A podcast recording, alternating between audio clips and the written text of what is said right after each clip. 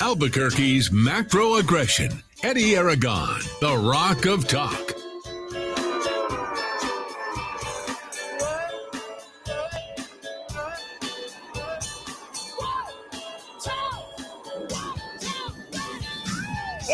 Monday afternoon. I'm Eddie Aragon, the Rock of Talk on AM 1600, KIVABQ.FM, Rock of Talk.com, 550 5500 here this afternoon in the Kiva. On the Ides of August, uh, Augustus Caesar, you know, we actually have a 12 month calendar because of, of that man. And we think of this wonderful month where so many things seem to sort of reset. I don't know what it is in the world with me, I think with everybody maybe we're all just celebrating uh, i don't know Dowd's birthday tomorrow, by the way, folks. I think he's still looking for that ride to the airport, but we'll get to that uh, as well. And before we uh, sort of launch into everything, don't forget to download the app while you can at Rock of Talk rockoftalk.tv. So go ahead and grab that. You can uh, stick that on your handy dandy little app if you like, and then see our little tick uh, ticker on there. Thanks to Casey helping put together our graphic, uh, which is good. We're going to use for all of our shows going forward. Uh, so good weekend of programming as well. Nat and Jaybird are back. They're pretty excited about things. We've got a kind of a new lineup. We've kind of adjusted, I think, to fit perfect. Dinah's going to come on the backside of of Nat and Jaybird, and then we'll have uh, Casey kicking things off with uh, his wife uh, actually this week. So that's pretty good. Uh, he hasn't been listening, so I could tell. One of the little magic things about talk radio is um, I can tell when people are listening or where they get their information from. I mean, when you're inundated with as much information as I am daily via audio, via video, the number of texts I get in, like I am a little source of information. And uh, it all just comes to me. And not much goes out except through this little microphone right here. D Dowd Muska, hour one. A lot of fun here as we set up uh, the rest of the show. Dowd, how are you? Uh, I was fine until about an hour ago when I uh, walked into the uh, the media complex at the Eddie Aragon building and in southern Albuquerque, and I was uh, greeted with the comment, "Last day, huh?" And I thought, "Last day? What last day?" And um, last day of uh, not being half a century oh, old was the point. Oh yeah, and, see, uh, Dow yes, thought I was yes. kidding. That you thought that was uh, that was going to be the the firing. Well, I guess what? He's never been hired. He is here. He's my partner and he is the Dow 3000, uh, ladies and gentlemen. He's here all the time. And so, uh, before yes. people accuse me of, of, of uh, hypocrisy, yes, I believe birthdays are for children, not for adults. But half a century, I'm giving everyone a waiver on this one. Everybody's emailing me and sending me gifts and everything because they know it's 50. They, they consider it a big one. So uh, I will not complain about anyone who wants to mention or comment on my birthday or give me something back to normal next year. But half a century, you know, okay, I'll, i am granting everybody a waiver on that. One. I've got a, a, special gift for Dowd, and Ooh. it is going to be dark uh, tomorrow. It's an audio gift. That's the best gift I could give him. All the air that's here uh, that he has, and uh, we'll get to that uh, as as well. All right, so folks, today is the last day of uh, Better Call Saul. Um, the Rock of Talk is now national based upon this one particular article. We'll get to that uh, right after we get to starting the show, which is going to be all about Trump, all about DeSantis, certainly the elections that are coming up with Mark Ronchetti. Dowd has been really kind of chomping at the bit to get to the world and how lazy we are and uh, Dowd is one of the hardest working men I know. Uh, as he showed up at the event today to register, he came up with a new phrase, which was no, Albuquerque doesn't give half ass. They only give. Uh, we're quarter assed in New Mexico. Uh, the famous Homer Simpson line when, when, when Bart said, uh, no offense, Homer, but your half-assed overparenting uh, isn't any better than your half-assed underparenting. And Homer said, "But I was using my whole ass." uh, in New Mexico, we don't even uh, rise to the level of half-assedness. We do quarter acid. He showed up to basically I did uh register yep. and nobody was prepared. He nope. was there early and then No, I was no, I was not. They well, said I was early. They said one you o'clock. were early on New Mexico. They said standard. registration begins at one o'clock. I was there about 140, 40 minutes. Land after. of Manana. We don't just get that name on our own. I mean, I mean, without a lot of hard work, Down. We I got just, that name on our own. Some of the most useless people I've ever met in my life. There it is. They were all right I'm there. Sorry. There's just something about the culture. I love New Mexico. I love the weather. I love the history. There's so much to like about New Mexico but you people don't have your bleep together. Hey, you, you couldn't last five minutes. we just. Hey, I'm going to stop you early before we get started on this uh, tangent. But I will say this, Dad. We just got named, and we'll get to this a little bit later. The uh, the, the second nerdiest place in the Second entire country. nerdiest, Hard yeah. to believe with our graduation rates and all that. Uh, but uh, the very people who are stop bagging, start bragging, uh, are acknowledging this, and we'll get to that. The market is not the market. We'll talk about um, why the stock market, despite the fact that you're hearing it's uh, up, is not exactly the market. Remember, BlackRock, $10 trillion. They're all building it up. They need you to have all the confidence in the world. They got to help you get them to the finish line. And they've got to they got to get at least 40% of the votes so they can manufacture the additional 12% of the votes across the country so they can win the election.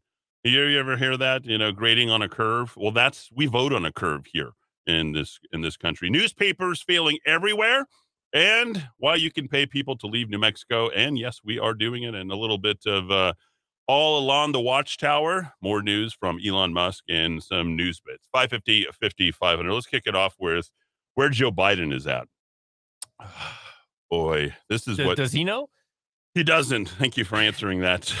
Uh, we do know where Hunter is. Hunter is with Joe Biden in South Carolina, uh, uh, enjoying a much deserved break. I mean, you come out of COVID twice.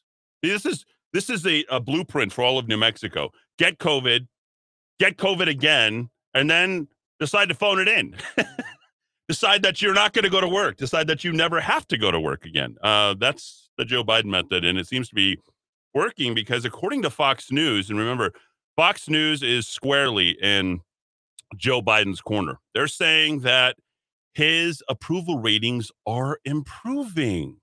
Yeah, just just in time for the elections. Americans grade Biden following the boost in national. You know, nothing better than faux news, huh? Nothing like getting the faux news uh, eh, there at the. Uh, well, oh wait, yeah, Eddie Aragon got rid of that more than a year and a half ago. Boy, did I get chided for that? You'll never come back to Fox News. Oh, guess who was on the national news of Fox News today? That would be me. point. I hadn't even thought of that. Good point. Hey, just uh, everything comes full four circles, full circle. Uh, Americans in several cities, according to Fox News, had their thoughts on how President Biden is doing and graded his performance. F F F, said one retired Milwaukee teacher. He doesn't know what he's doing, but another Milwaukee man gave Biden a B. Uh, for it's good for Biden. It's also good for beer, and that's what we drink here in Milwaukee. Well, folks, they're literally coaching you through the psychology. They're getting you to the finish line. The finish line for them is going to be voting day in November. It's November 8th, right? That was- that was- That's what it is. It the third or the 8th? Uh, let me check. It's Yeah, first Tuesday after the. The 8th is when Donald Trump the- got elected, but I thought it was like the 8th again, something It is weird. the eighth this year. Yep. It's the 8th again. How weird. Well, it's good for us because, well, you don't want to give the Democrats too much time. It- well, but I don't want to digress.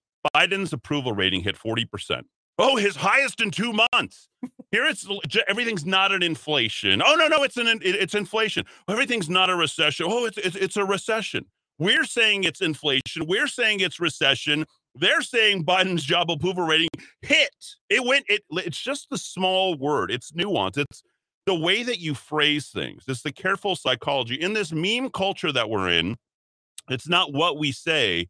It's how we sell what we are saying. There's always the positive. See, everything, no matter what Donald Trump did, was always just the negative. It was just, well, uh, yeah, fastest growing, but it was, you know, that was Obama economy, right? The media is always going to be in the Democrats' quarter. And I think you can pick two words. You can pick democrats or you can pick communist. You take your pick. I'm a little bit more policy driven, seeing what they're doing, see the homogenation of everything, see the, you know, hammering down on all this doubt. I'm going to go with communist. But i- if you want to just go ahead and characterize them like, I don't know, cartoon characters, you can say democrats. And either way, very accurate way to di- display exactly who they are. Now, Americans gave Fox News mixed answers on how they'd rate president's performance. This is where I'm getting this 40% from. If Biden's performance is 40%, that's enough for them to manufacture the votes at the polls and with all the early voting for them to wait, let's how do you get to this number, Eddie? Well, let's go back and Dowd can pull this up uh, as we go. We'll figure out, hmm, that very careful 11, 12%. Okay. This is why Mark Ronchetti's team and his advisors have a very, very, like, if they climb this hill and they make it after the $52 million that has been spent, This will be, in my opinion, a victory of epic proportions. We're going to get to the Axios piece earlier. By the way, Axios now sold to the is it the Washington Post? I forget who, who they sold to. Okay, they're they're they're no longer Axios. I see all the we have no AP news anymore. All of our reporters are now working for either WAPO or Axios, as uh, Dowd has also probably noticed. if you look at what Barack, excuse me, Hillary Rodham Clinton got in what was it, 2016, versus what Joe Biden got in 2020, I'll tell you the number of votes that are going to get manufactured. And it's state by state. There's a reason why Democrats are feeling good. They just have to do just enough. But the hubris got to them and they invaded Donald Trump's, we're going to call it compound now. Okay. I think that's, I don't know that if you can call it the resort or Mar a Lago. I mean, after the government gets inside your business, whether it's the FBI, CIA, it, it's filth. I mean, if Donald Trump probably, they're already been here. I don't want these. It's no longer a home. It really isn't. What was it uh, in 2016 for Hillary Clinton? 64 million that she got, I think. Uh, yeah, 65.9. Okay. Take the 65.9 and divide it by the 81 point whatever. And uh, what, what do you? 15 and a half million. More. Yeah, there you go. And that 15 and a half million against that 80 million roughly is just the margin that they're going to need to manufacture. I want to repeat this. This is going to be the remember when you were staying late at well no maybe it's just me have i stayed up throughout the night of every single election i think ever i think i probably have almost with the exception of when when president trump won after he gave that victory speech i'm like oh boy eight and a half hours of broadcasting and i was done. I was done at that point. Okay. I will say eddie that that night hours. that night i was up i was on the east coast. I was up till well past 3 a.m nothing was more pleasurable. Not not because i'm not 100% in the maga camp. Watching at the Javits Center, Hillary's people, the, the the frowns start to form, the tears start to oh, drop. the crying, yeah. It and was, was Podesta came out and she was too much of a coward to go out and address her own people, and Podesta said, "Everybody go home." That was one of the most pleasurable experiences of my life. I think it was for a lot of people, Dowd. I mean, uh, really, I think you could not, validate not to take that. anything away from what Trump did. He he pulled off an amazing uh, feat that year, that night. But oh, it was the Hillary that, that just warmed the cockles of my very tiny heart. They essentially manufactured 18.5% more than what they had. Okay. If you take it against the 81. All right. So if you look at that and you remember that all those votes were awarded in Wisconsin and then Arizona. And then what's the news today? Georgia's the news today.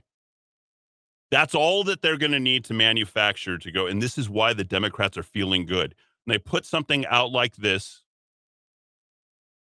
nearly three months ahead of time, it's enough to start bleeding into the psychology to the point where you're like, oh, I guess Biden is doing a good job after all. I guess we're really not in a recession. Well, I guess, you know, he really is fighting inflation. Well, I guess we really, you know, a year on, you know, we really haven't had any war in Afghanistan yet. You're hearing the, and you got to listen to the NPR stuff. Boy, they're praising Biden for what he did in Afghanistan. They're giving out candy that everybody wants, but I want you to listen to the hardcore right wing and what's really happening and, and, and why they're paying attention to what's happening to Trump, me, Joe Arpaio. I mean, take your pick. Joe Arpaio lost his third comeback bid in a town mayoral race three times. I can't think of a politician that is more popular in the state of Arizona than Joe, Joe Arpaio. I mean, you when I was living there, all you heard was about Sheriff Joe. Sheriff Joe, he's, he's tackling crime, made Arizona. Arizona didn't become New Mexico because of Sheriff Joe Arpaio. Okay, and I'm I'm not saying that lightly. Dressing jail inmates in pink suits and sticking them into hot tents and making them. I mean, if you got a DUI, if you got uh, you know, whatever kind of uh, assault, altercation, um, what the change that happened with domestic violence if somebody showed up at your doorstep for a domestic somebody was going to jail all of that is directly tied to joe arpaio. And he lives in a place called fountain hills a place where i, I know quite well. The 90 year old former arizona sheriff who was once a powerful figure in republican politics has been defeated in a race for mayor of the affluent suburb where he has more, lived for more than two decades. His defeat in the mayor's race in fountain hills against two-term incumbent ginny dickey marks Arpaio's third failed comeback bid since 2016 loss after serving 24 years as the sheriff of Maricopa County. All brand name recognition, every good hardline law and order policy, and everything that's been influenced. I mean, aside from um, Barry Goldwater, Joe Arpaio has had the biggest impact on Arizona politics. Remember, this is where you had all the the stuff that happened with John McCain. Remember, I mean, back in the late '80s, early '90s, and uh, what, what, was the name of that group? The the financial, and then of course the remember the thumbs th- thumbs up for Obamacare from none other than that's right, John McCain. And people don't remember this, and they were able to preserve the Republican brand. Now, think about who's moving to Arizona right now. All the Californians, everyone's escaping. They're coming out of there and they're like, they're going straight to Arizona. They're like, oh, we love it. And that's why it's the fastest growing, way too expensive place in the entire country. it's very expensive. Arpaio said he wasn't conceding the race, instead was going to consult with an attorney to explore whether to challenge the results. Dickey didn't immediately respond to requests for comment. Now, I want to say one thing. You cannot run an election without having attorneys going forward. Hmm. I think that is guaranteed. Now, this is a 90 year old man. He knows what to do. He's the right kind of guy and every but what's it doing to the brand overall? Well, here's here's the flip side of this. Doug Ducey, right? And uh, what's her name? The Kari Lake. She just got she just got nominated. Donald Trump got behind her.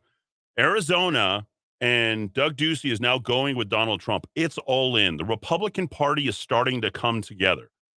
And I need New Mexico to take a page out of their book and start to implement it here. The Trump people, excuse me, us Trump supporters, as well as DeSantis supporters, us DeSantis supporter, I'm really at the nexus of that. I support both of those guys. You heard me last week and you've heard what I've been saying. This is a time to put all of that to bed if we're going to go ahead and defeat Michelle Lujan Grisham. The blueprint has been set for you. New Mexico, don't mess it up. Okay.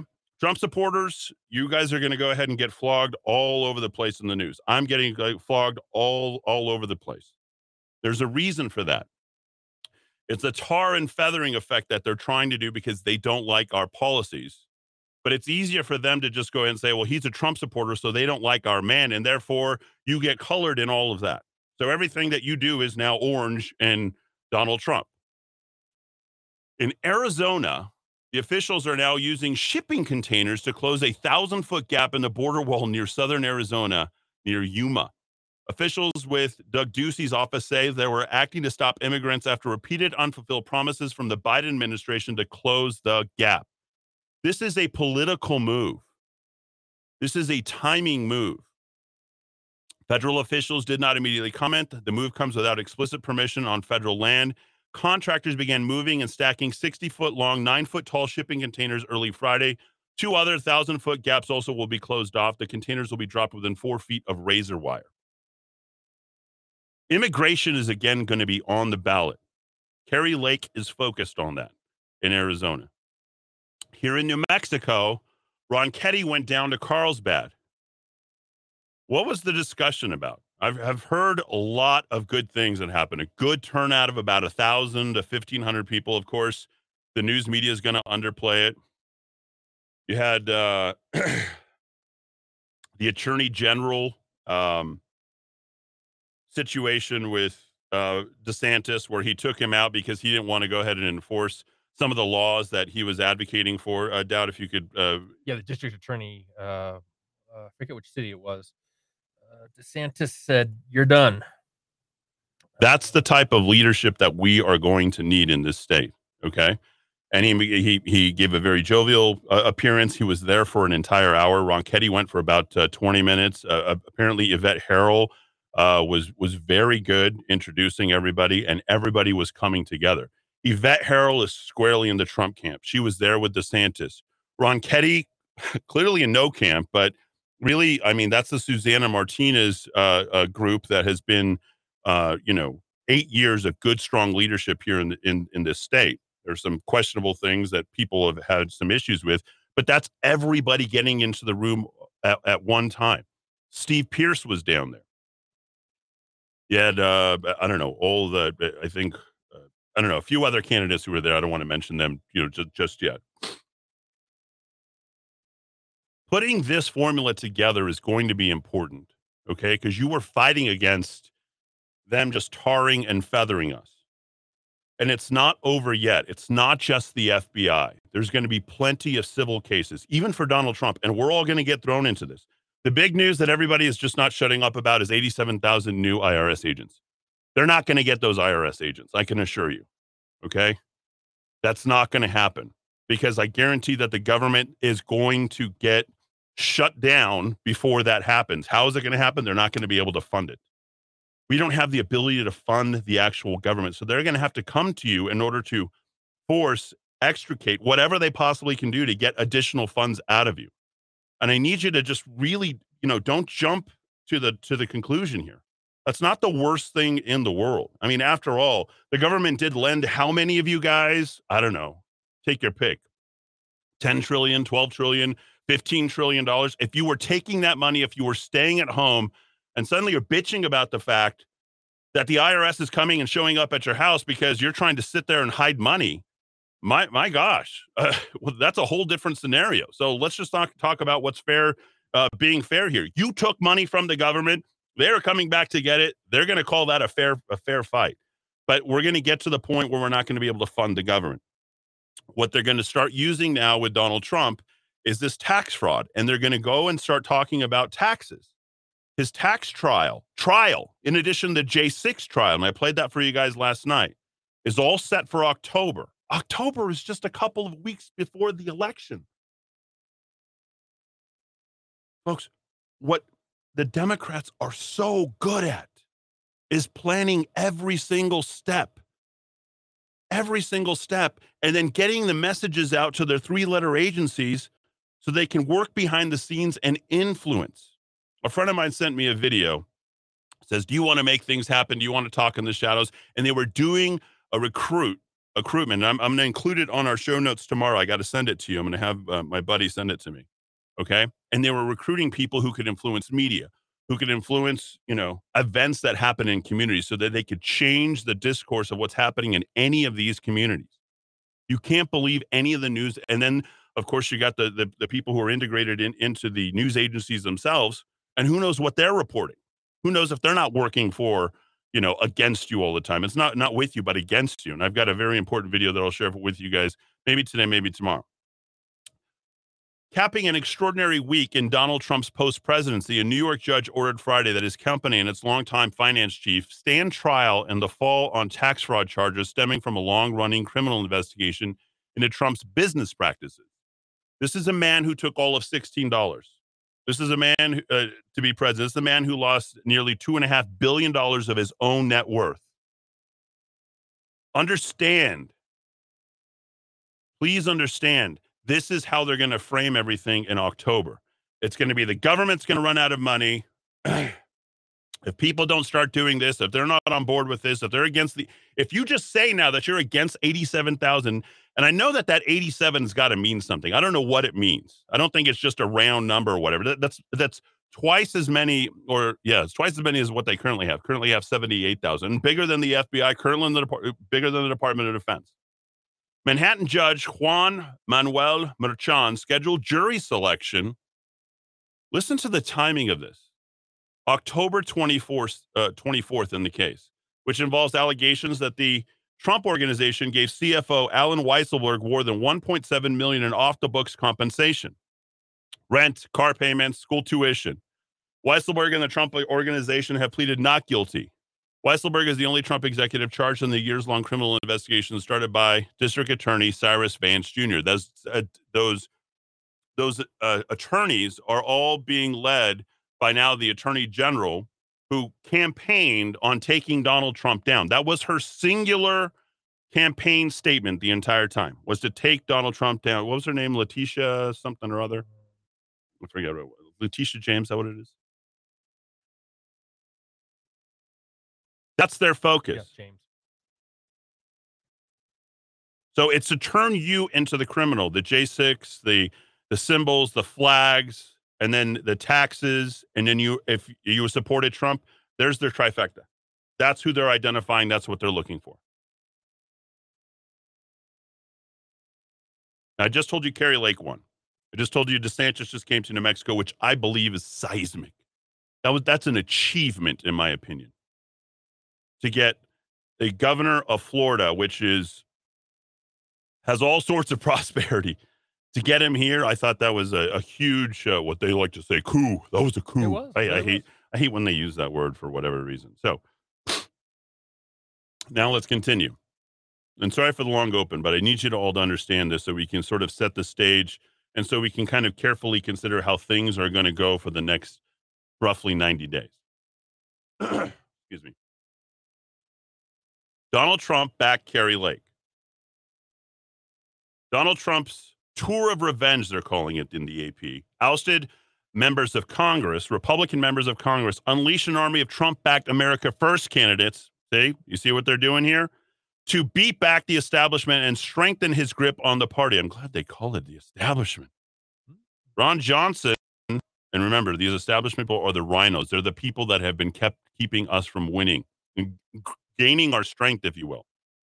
Ron Johnson, the most vulnerable Republican senator up for reelection, will take on Wisconsin's lieutenant governor in November in one of the year's most closely watched Senate contests. That's going to be an incredible one.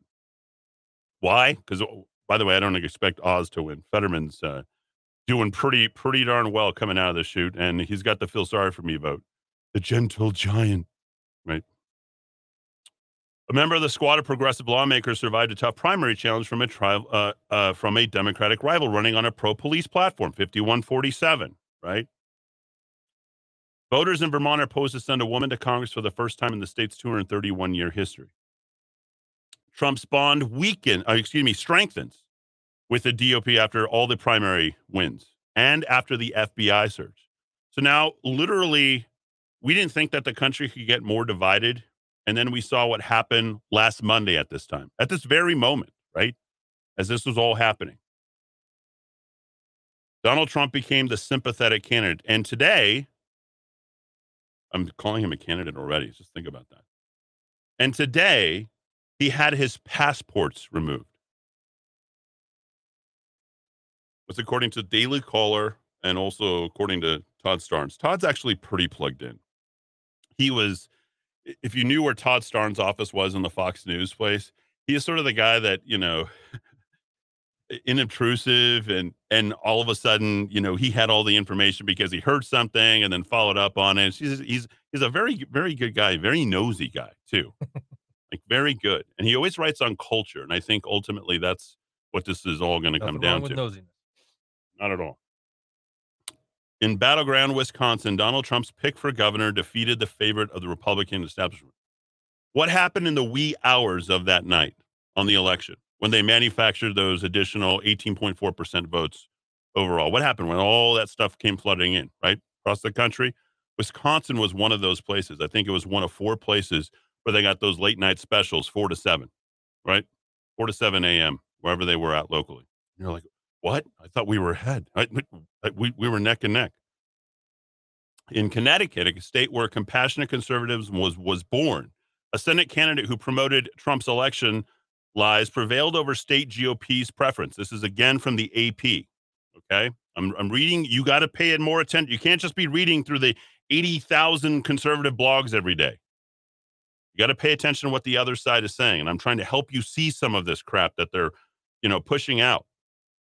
I really, I told Dow today before we we started the the show. I'm like, I feel like we're just flinging crap at each other. Like the, our job is just basically just flinging flinging the crap, you know, seeing what we can, what kind of game we can make of this whole thing. And in Washington, Minority Leader Mitch McConnell joined Congressman and conspiracy theorist Marjorie Taylor Greene in defending Trump against an unprecedented FBI search. Now, I, that's not the audio that I saw or the video that I saw. The 2022 midterm season enters its final phase. The Republicans on November ballot are tied of the def- are tied to the divisive former president as never before, whether they feel like it or not. Now we're going to talk about DeSantis campaigning here, and we're going to talk about Mark Ronchetti, and we're going to start talking about this election because there's a lot on the line. Michelle Lujan Grisham today canceled a visit to the brand new hospital that they've been screaming and hollering about in Valencia County. That is the most telling thing I think that I've seen her do. Besides show up at uh, last week with uh, Tim Keller. Boy, that was uh, a spectacle. Albuquerque Raw has the uh, video. You can watch it in its entirety if you could even stomach it. I think it's on their YouTube channel. They're worried. You've got them on their heels. Don't pick fights with each other between Trump and DeSantis, between Pearce and Susana, between anybody within the party from now until the end, until November. After the election is done, okay? And I'm pretty sure, I think I'm not going to run for state party chair. I'm pretty sure uh, Robert Aragon's going to be running against Steve Pearce for state party chair. So you're going to have like more of the same? But I'm asking you, despite of that, this is the only thing I can do as your supposed state party chair that lost by one vote. or was it 29? Whatever. We never- we still can't do I'm asking you not to fight with each other between now and November the 8th. November the 9th, you can open up uh, cans of whoop ass all over each other if you're Republican. And I'm fine with that. Okay.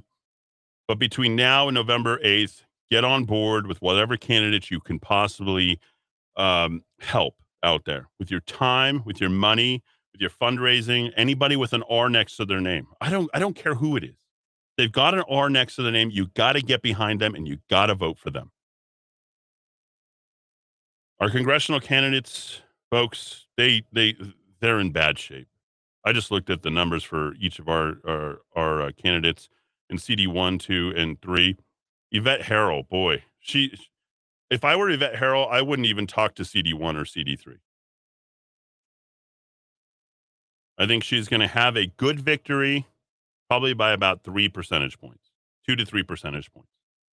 And that's going to come with a lot of help. That DeSantis event, I think, helped a lot with that. Ronchetti's team, especially down in southern New Mexico, is going to help a lot with that. And then you have Pearce's team helping a lot with that. It's going to be southern New Mexico that's going to have to try and save a lot of what's left in northern New Mexico. They're going to have to have 80% wins down there to make up for some of the uh, 30%, 25, 30% show ups uh, in some of the other. If you can get some of those, and I've looked at the numbers going county by county, if you can get the Republicans in some of those blue counties, deep blue counties, get more than a quarter of the vote. Yeah. Right? I think they, we're pretty They just got to hold their own and That's you got the bleeding. you got to outperform. It's about 25, some some 30, 31, 32%. Like if you get Los Alamos to 30 30%, you've got to win in northern New Mexico. Okay? Cuz that's going to translate to wins everywhere else in my opinion. If you get Santa Fe uh, County to somewhere around 26, 27% from Mark Ronchetti, and I think that's going to be enough to go ahead and win it. Okay? Because southern New Mexico is going to get somewhere between 75, 70, 75% in some county. Otero County is likely to be 80, 85%. They don't care. And, and I'm saying this now, you know, even though I'm not a fan of him. I mean, guys like John Block, even if he has an R next to his name, just just get him in. Just get him in. We'll deal with it afterwards. So please, please, please heed my warnings here. We're going to talk about DeSantis campaigning in New Mexico's GOP makes a bold governor bet. This is Axios.com uh, that reporting this this morning. D Dowd, um, very quickly, Otero County did something that was kind of amazing. Speaking about elections, I think they voted to go back and look at the election from 2020 or something. Can you uh, give me an idea of what, what they were doing? Because I know um, Couy is still involved with the county commissioners, but they, them and Maggie Toulouse Oliver, yeah, they're suing. I think, if I'm not mistaken. Um, sue. Uh, yeah. Uh, this was from the 12th, last uh, Thursday. Special meeting at the Flickinger Center in downtown Alamogordo to discuss the findings of the Clements audit, the Otero County audit, uh, which, which resulted in the uncovering of multiple abnormalities. Uh, again, this is from the Piñon Post. Presenting on the fraud included IT expert Jeffrey Lenberg, Professor David Clements, very famous uh, name at this point, his wife, uh, Mrs. Clements, Erin Clements, and Cynthia Butler, a statistician. Uh, Butler's findings from a statistical analysis of votes were that there are margins of error in Otero County around 20 to 30 percent, which she said is quote consistent with mail-in ballot stuffing close quote and quote digital ballot stuffing close quote. Okay, the audit resulted in a 500-page assessment report. All right, Mr. Clements, professor, former pro- professor Clements said quote plus public trust has been eviscerated, uh, according to the professor regarding the election process. The Otero County Commission approved two measures at last week's meeting. One was to pursue a lawsuit against MTO, Maggie Toulouse Oliver. Uh, they voted two to one, and a motion to remove drop boxes, which I can completely get behind. I can't believe drop boxes are even a thing in this country. Uh, remove voting machines and hand count ballot on a vote of two to one. Commissioners Marquardt and Couy Griffin voted in support of both measures, while the lone vote against them was Commissioner Gerald Matherly. So Otero County not giving up this fight, I guess. Well, I think that that's good. And I think that's where the fight has got to be. After all the math that we're talking about here and the pieces, and, and it should be said, David Clements, I think he ran for Senate back in 2014. Uh, did he run as a Republican or a Libertarian? Do you Hmm. remember? He may have ran and, and he's a transplant from South Carolina. Let me say this, okay? He is not a part of the Republican Party's election integrity.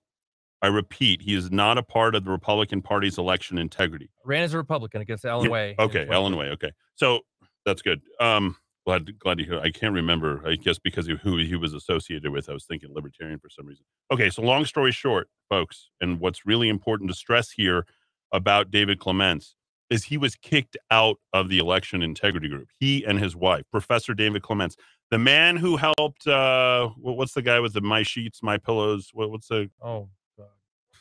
Just escaping Mike. Lindell. Mike Lindell. He was on the stage with Steve Bannon, Mike Lindell, and he is the one who's going to use Otero County, and that is going to be the blueprint. This is why they were working so hard against Couy Griffin. This is why they want to run with this J6 stuff.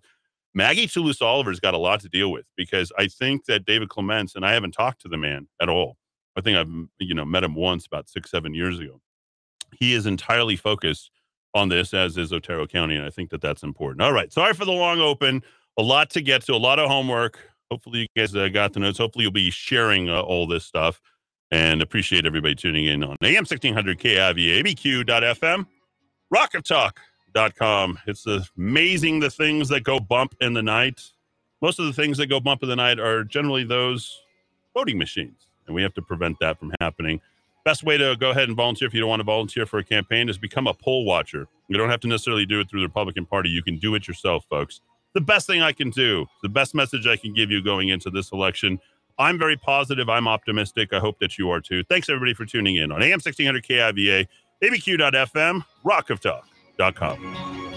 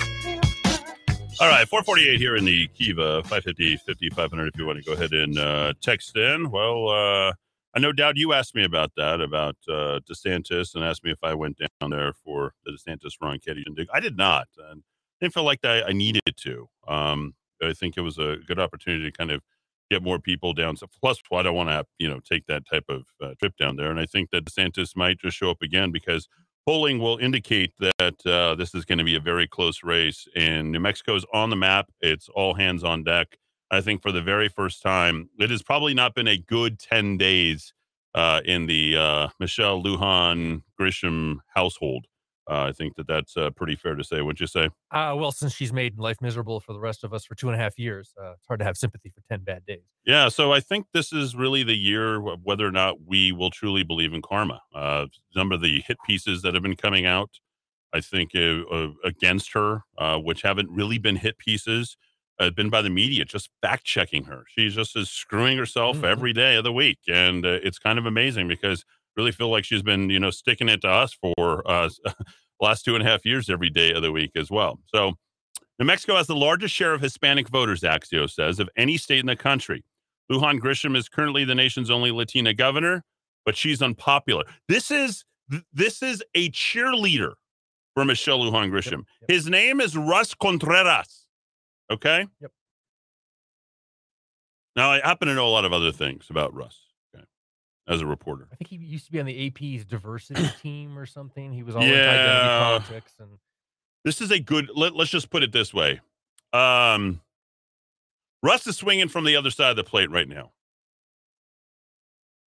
for good reason i've had an opportunity to interface with him a number of times uh, helped him wear an ap radio uh, an ap affiliated radio station but this axios piece is probably and she, michelle lujan grisham has got people in the right places to feed her back the information to know that the media has turned on her because with Russ Contreras, they feed everybody else through the AP.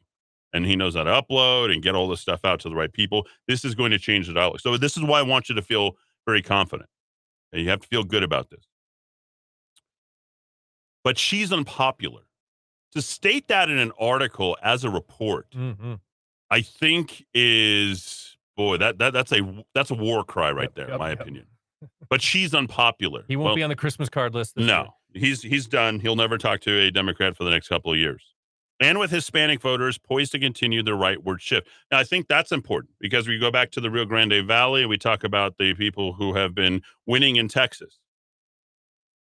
Republican Mark Ronchetti, a former TV meteorologist, is suddenly in play. Just the careful phrasing and the staging, like there's so much crafting that has to go in to create exactly this. It's just awesome. It, this is is awesome. I, I mean, I applaud this from every angle.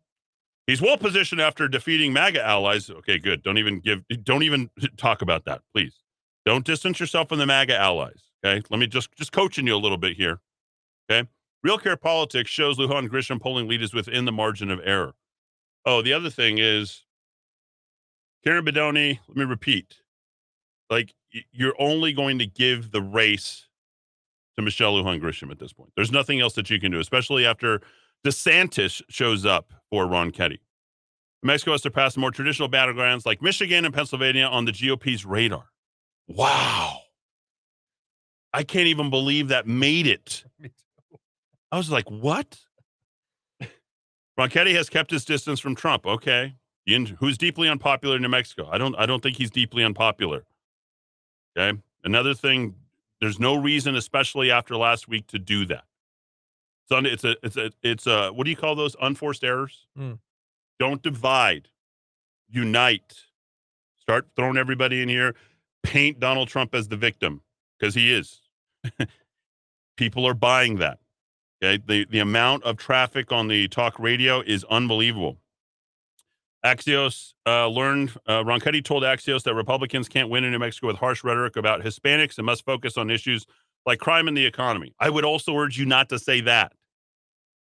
Okay, it does have to be pretty harsh because we do have to. Before you solve a problem, how do you solve a problem? Do I talk about it like, well, there, you know, there's a little bit more murders than last year. I don't really know how many more, but you know, that's not the point here. The point is we all live and we all need to come together. We all care about this. No, that's not gonna. That's not gonna win it. Okay. You have to overstate the problem. And the Trump supporters are to show out, show up because of exactly that reason. You have to sell the red meat still during the election. Okay. And, I, and I'm to help do that. That's what I'm going to do. That's what I think I need to continue to do. Okay. Yeah, I, I get it. You know, I mean, all kidding aside, really, I mean, I did get more uh, votes in the mayoral election than Ronchetti got in the Bernalillo County election. So let's just let's just go ahead and uh, look at those those numbers, if you will. Okay. But all being aside, okay, there is a good brand. There is a good brand that was been built by Trump that got re integrated into the whole thing. And it's not going to work against Mark Ronchetti. It's not going to work, Mark. We cannot be divided on the right side of this. You got an R next to your name, you're going right, Republican. There's only one choice, period. And it, it's only Ronchetti. We have a lot of conservatives in the state who are wondering can we build a movement to do this? We can't. There's no movement here. That's an interesting statement, isn't it? It is.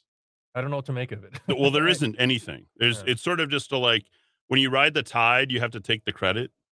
Is that the is that, okay? Okay, that makes sense. Yeah yeah, yeah, yeah, So you gotta you gotta come. Oh, we got this and these. Like the idea is like you sell the um perception.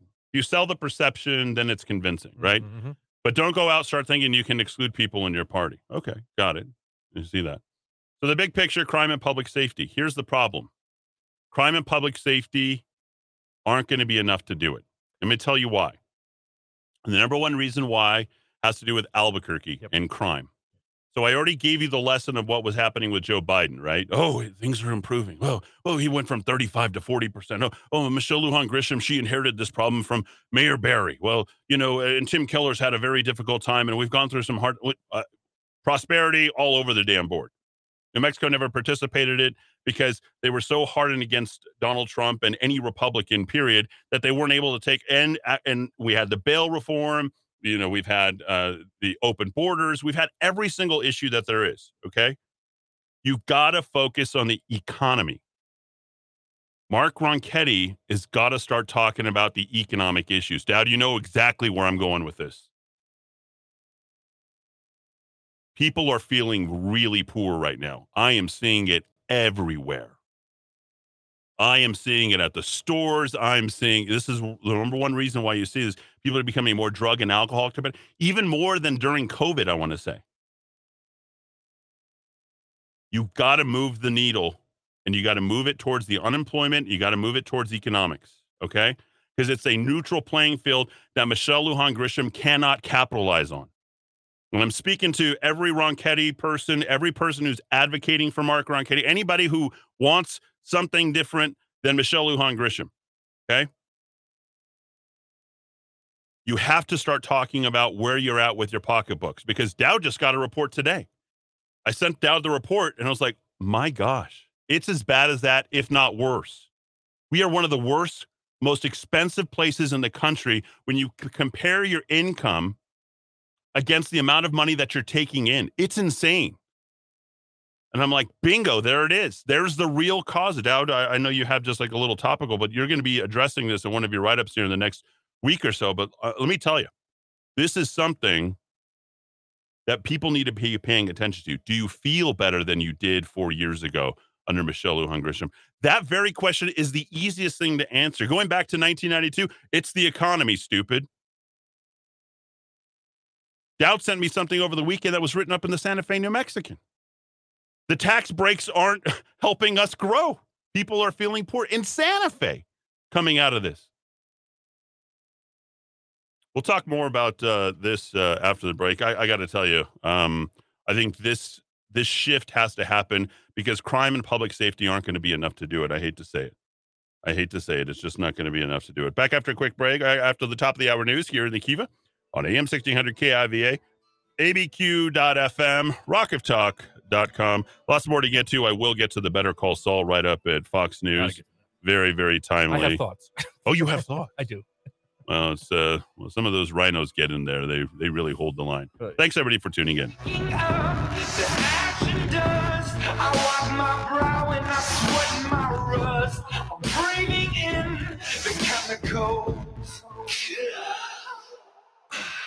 Bringing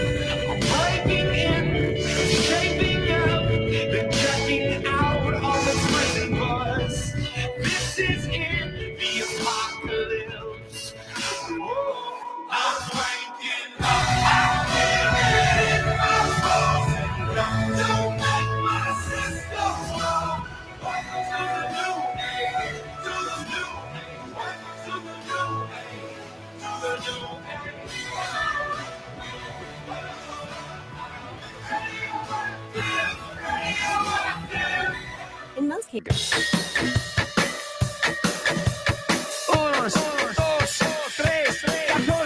Albuquerque's macro aggression.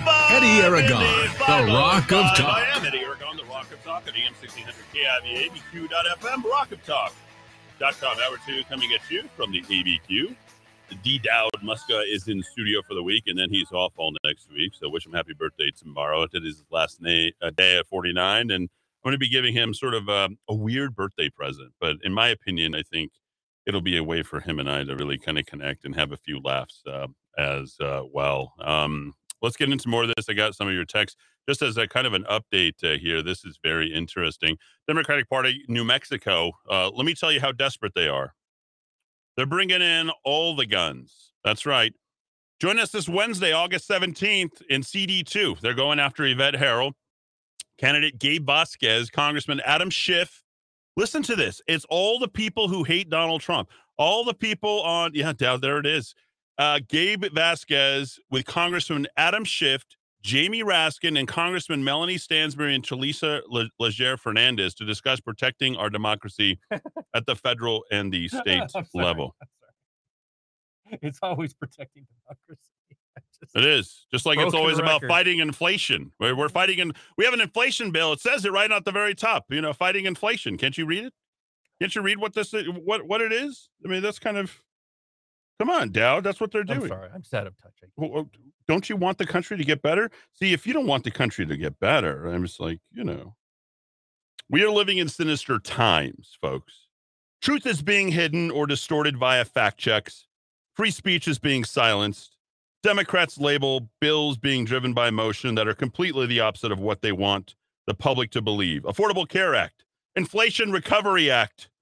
Look at what happened to Peter Navarro, who is an advisor to President Trump shackled and strip searched while trying to catch a plane. I've got more on that. And you want to know who the mole is in Trump's camp? Well, he's been there for a while. We'll talk about that as well. He ignored a subpoena, but lived right by the FBI. He even gave them his attorney's phone number. Criminals who are murdering or robbing people aren't even being treated like this. Democrats knew they were going to get Biden into office no matter what. That's why the media kept asking President Trump, if you lose, will you leave the White House? Pelosi specifically started that talking point. It concerns me when I heard it, Eddy, thinking it was a rather odd statement. They were intentionally building a false scenario to cover their tracks and keep anyone from looking into voter fraud. I just gave an entire hour, the first hour of the program, on exactly all of that. They put up fencing around the White House to give the impression of an insurrection coming. Why? If Biden had so many votes, the largest in history, yet when Trump previously offered his National Guard's President Pelosi declined his offer, she wasn't worried, but instead anticipated January 6th, Hollywood setup of an insurrection. The swamp's tyrannical overreach is their way of trying to instill fear and bully we the people into submission, and they're doing it now.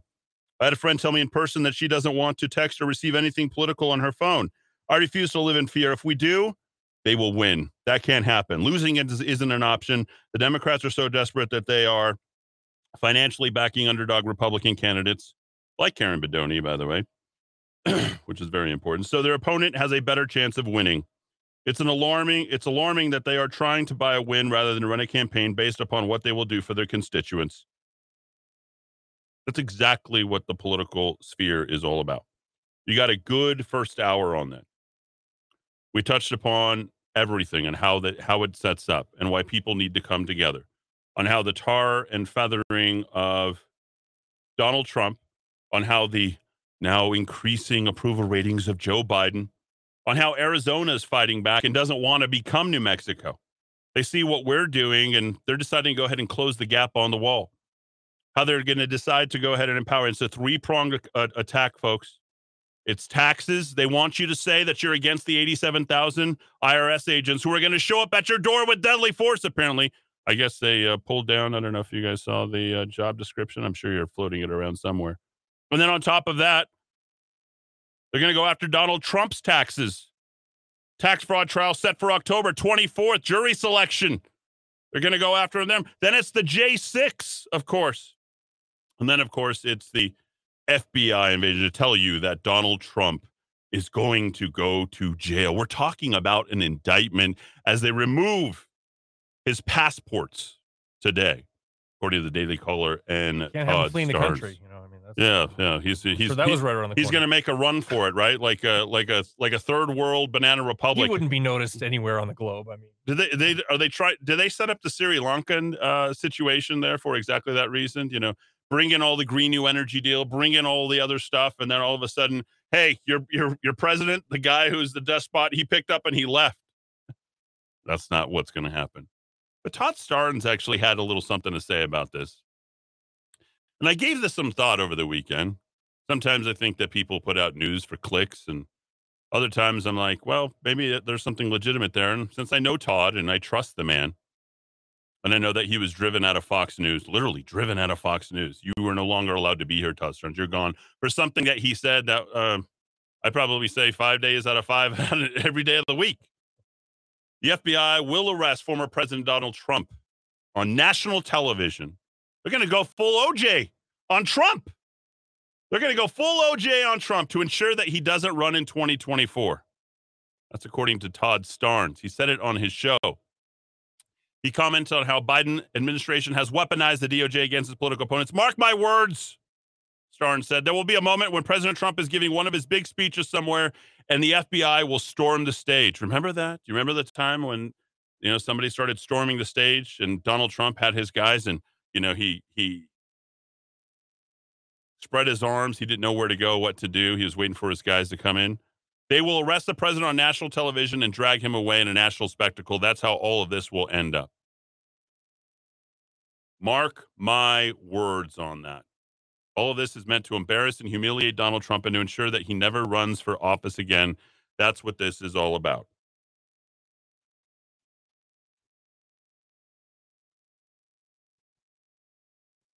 When is this civil war supposed to happen?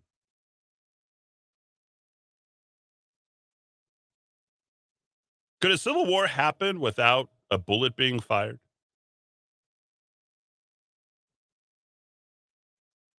Are we already in the midst of a civil war?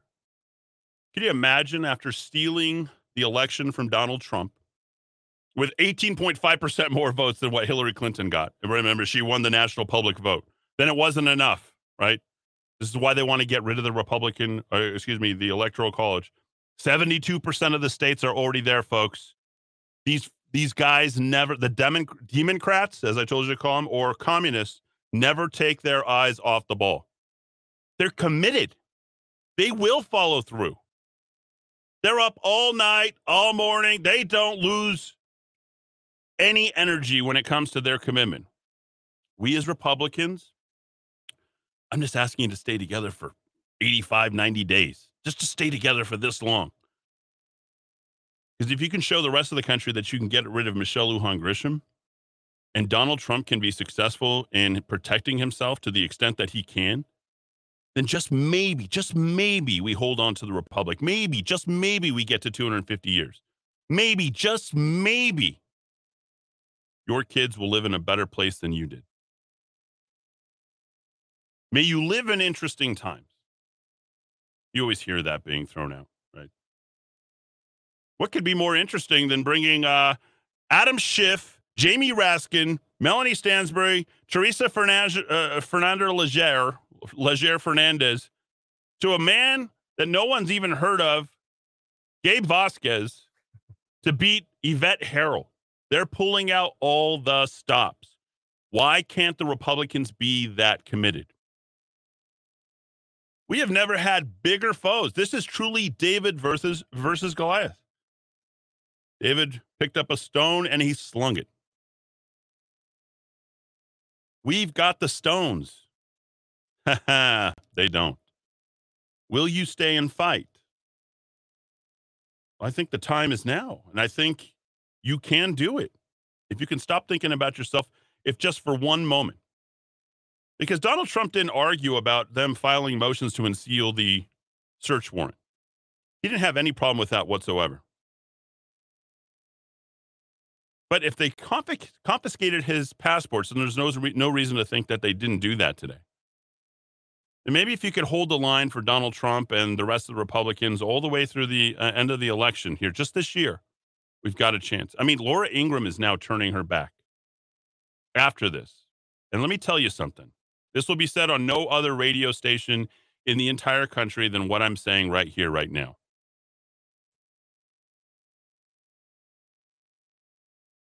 Who was Donald Trump's attorney? A man by the name of Pat Cipollone. Laura Ingraham is practically best friends with Pat Cipollone. He had a direct, she has a direct main line into Donald Trump's people. Ingraham, a longtime Trump ally, made comments on Fox News to Lisa Boothe and her podcast. Donald Trump's been a friend of mine for 25 years, she says, and I'm always very open about this on my show. But we'll see whether that the, what the country truly wants. The country, I think, is so exhausted. They're exhausted by the battle, the constant battle, that they may believe that, well, maybe it's time to turn the page if we can get someone who has all Trump's policies. Who's not Trump, right? Ingraham said on The Truth with Lisa Boothe. She waiting for a renewal over at Fox News? Or maybe she has had conversations with Mr. Cipollone. Now, I believe that any conversations between her and Mr. Cipollone versus Mr. Cipollone and Donald Trump, I think, are those subjected to attorney client privilege? I believe that Laura Ingraham has a JD. Hmm. She's sort of tipping her hand here, maybe about what she knows from Mr. Cipollone. If Mr. Cipollone, Pat Cipollone, father of 10 or 8 or whatever it is, decide to go ahead and flip on Donald Trump, well, then that's the leak that just breaks down the entire dam. The other concern, she states, and I don't have a position on this one way or another, but the other problem is that it's really not about Trump, right? This is about the views that Trump now brought to the floor, the Republican Party.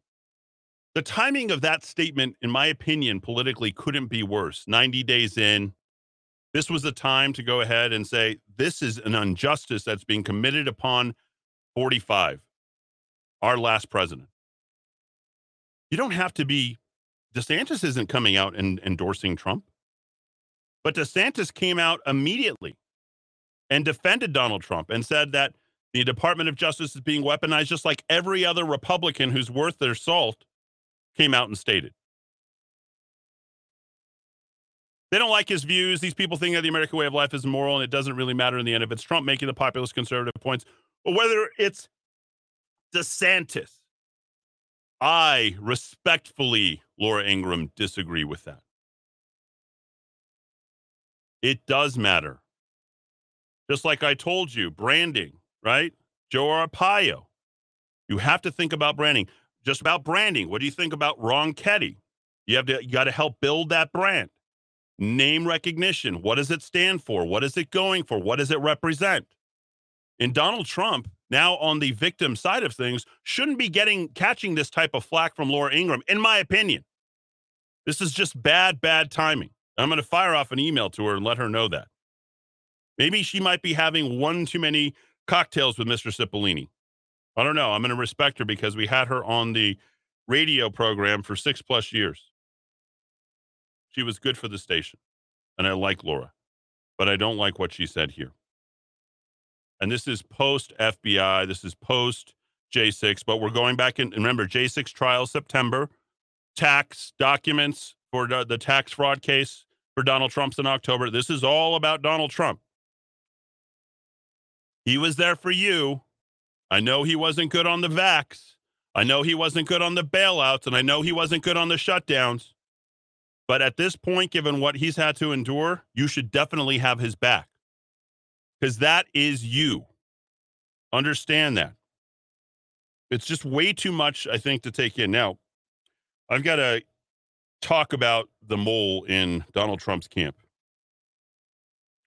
And I'm not happy about this because this all makes too much sense. This goes on the grand stage, the Henry Kissinger and the World Economic Forum.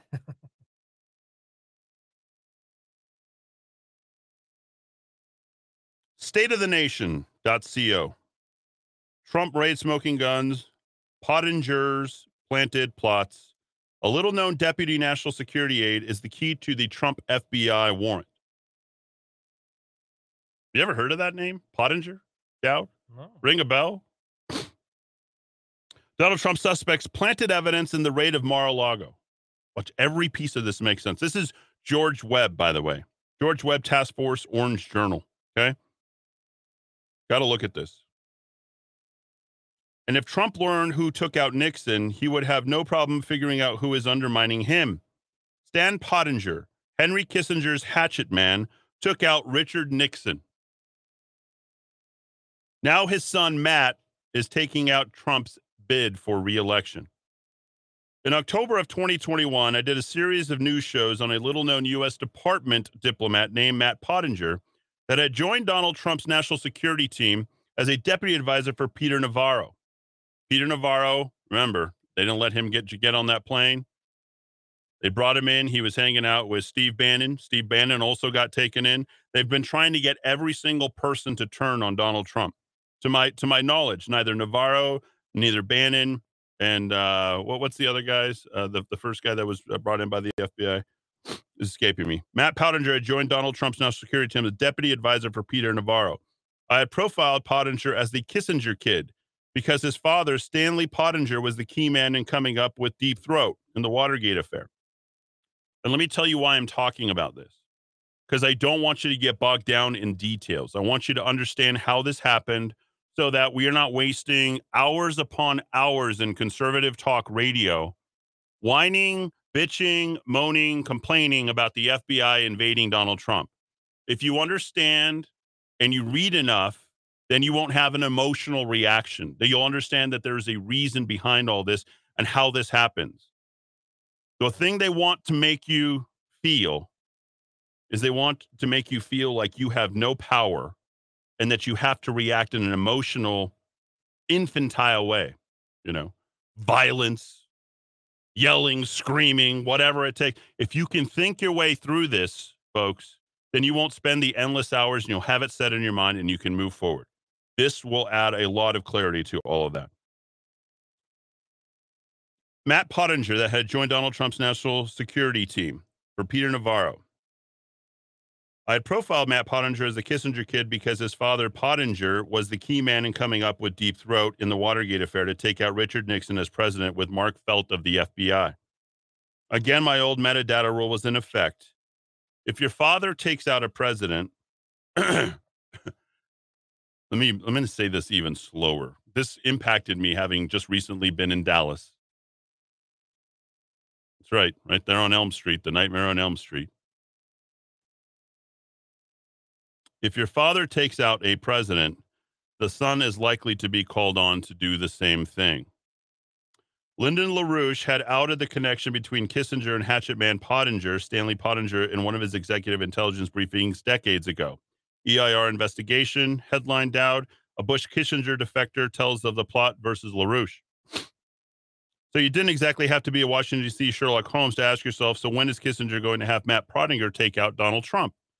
Pottinger even wrote a book about getting President Bush's Nazi bioweapon scientists into our national laboratories with the help of then Vice President Richard Nixon. What does the last Nazi have? Uh, what does the last Nazi do to the world? Starts a worldwide pandemic, then institute a set of rules to put the Third Reich back in power. Sound familiar? Klaus Schwab. I described in my last Substack whose files were left at Mar-a-Lago. How Matt Pottinger suppressed information the U.S. Department had about the Wuhan lab link until after the Chinese New Year celebration on January 25th, 2020. And Pottinger made sure he maintained a travel loophole for Chinese students to enter the U.S. event after, that's Matt, recommending a travel ban for everyone else coming back from China. The Associated Press published an article that 8,000 Chinese residents from Hong Kong and Macau, remember those were the very first place and what was happening in Hong Kong and Macau.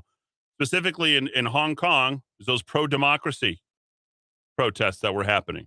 Macau, we happen to know it as the Las Vegas of the uh, East Asia, were exempted from the China travel ban, which took effect February 2nd.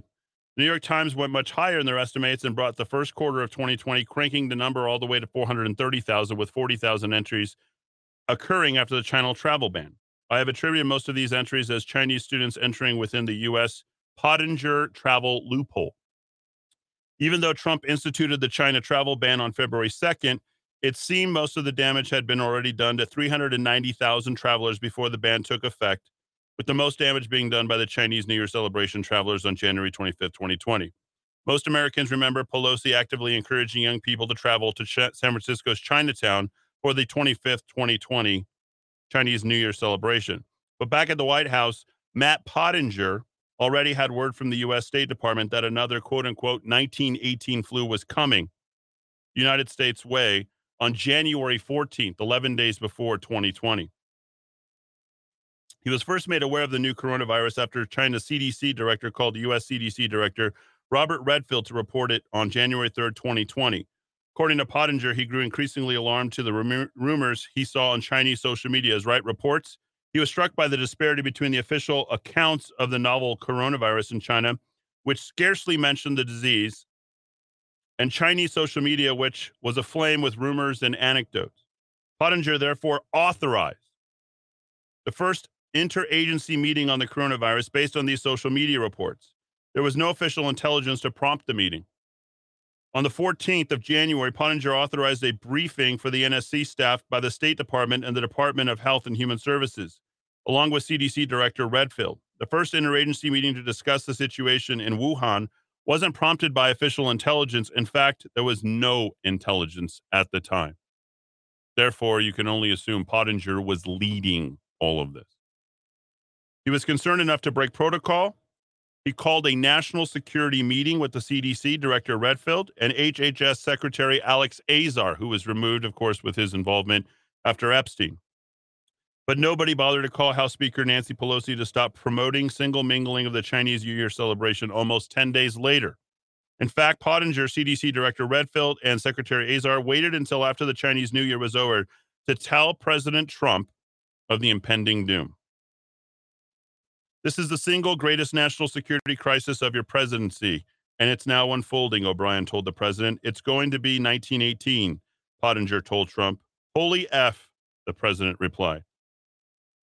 But two days after Pottinger's silence over Pelosi's Chinese New Year celebration promotions, Pottinger was telling the president this coming pandemic would be as big as the 1918 flu that killed from 20 to 50 million, depending upon whose estimates you read.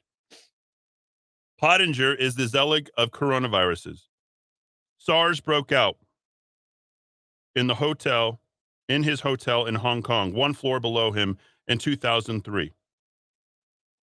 In Pottinger's hotel in 2003. His brother Paul did the non CDC coronavirus test kit in January of 2020, which he suspiciously delayed distribution until well into the travel bin. His wife, Yen Pottinger, did the HIV test kit with none other than Deborah Birx, the scarf lady. Pottinger also recommended Birx as the national spokeswoman for the coronavirus pandemic. And this crisis gave Pottinger access to Mar a Lago for coronavirus emergency meetings with the president. Folks, it's like I'm reading everything in that FBI docket right there. And that's why Matt Pottinger can describe exactly where the classified material is in the 15 boxes of old notes at Trump's Mar a Lago. Matt Pottinger planted them there. FBI search warrants require detailed knowledge of the exact location of classified files, which only Pottinger or Navarro could, could have provided. He worked for Navarro under Trump. Oh, yeah, and his father wrote a book about taking down a U.S. congressman with planted medical files. Matt Pottinger planted, pl- planted plot has been exposed. 550, 50, 500. That's 550, 50, 500. Before I read that, this morning I spent about an hour and a half of reading up on this guy who is remarkably accurate on things. This was published two days ago. George Webb is the guy's name. You can follow him wherever you can get it, and you can see pictures of Matt Pottinger. He's exactly what you think he looks like. I don't know, Dowd. Quick thoughts on how that got orchestrated and, and brought in. Uh, I got to tell you, uh, it, it, shook me reading that as a blueprint for the setup of a president as the president exclaims, Holy F. Uh, well, Eddie, I I'm unaware of this this Substack journalist you're you're referencing here, so I can't comment on his work, but I certainly can comment on the Brownstone Institute's work because they are a great great organization with a lot of credibility. Mhm. Uh, the son of a leading Department of Justice official, Stanley Pottinger, and so there might be some repetition here. Uh, the son, Matt, graduated with a degree in Chinese studies in 1998 before going to work as a journalist in China for seven years, where he reported on topics including the original SARS. This is interesting. In 2005, Pottinger unexpectedly left journalism and obtained an age waiver to join the U.S. Marine Corps. Uh, over several uh, tours in Iraq and Afghanistan, Pottinger, younger Matt, became a decorated intelligence officer, spook, and met General Michael Flynn, who later appointed him By to the spook, you mean FBI agent? yeah, well, member of the intelligence. Okay. Uh, whatever, 17 different departments in the intelligence community. Uh, General Michael Flynn later appointed him to the National Security Council. Pottinger was originally in line to be China director, but Flynn gave him the more senior job of Asia director. Uh, he outlasted uh, Mr. Pottinger, many others in Trump's White House. In September 2019, named Deputy National Security Advisor, second only to National Security Advisor Robert O'Brien. That's the O'Brien that, that Eddie just mentioned.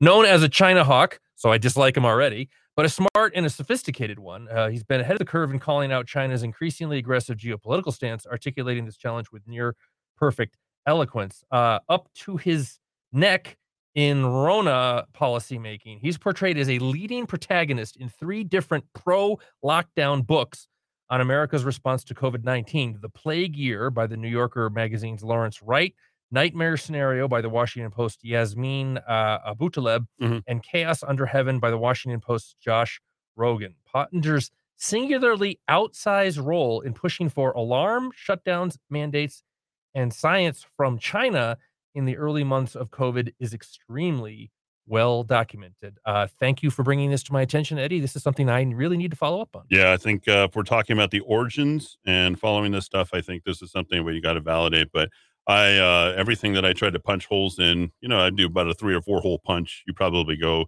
a lot deeper than I do, but I couldn't get through, and then the rest is instinctual. And uh, I think there you go. Bob's your uncle. Well, the only thing I'd add was just when he quit on January 6th, of course, the mainstream media fell madly in love with him. Uh, Vox, things are going well for Pottinger. That subject matter expertise plus the patina afforded by resigning on January 6th has Yeah, helped him, correct. a former journalist, expertly navigate the post Trump landscape. Um, ooh, there's a lot to not like about this guy. Oh, and, uh, he needs to be on my radar. Most off, uh, you just need to look at him to tell him he's the kind of person I would uh, kick the living you know what out of. So we'll just uh, go ahead And and I'll have uh, notes on this long piece uh, in the notes for the uh, subscribers tonight. Back after a quick break here in Nikiva, 532, two long opens here to kick things off, but we're giving you a lot of good information. Back and forth. Thanks for listening.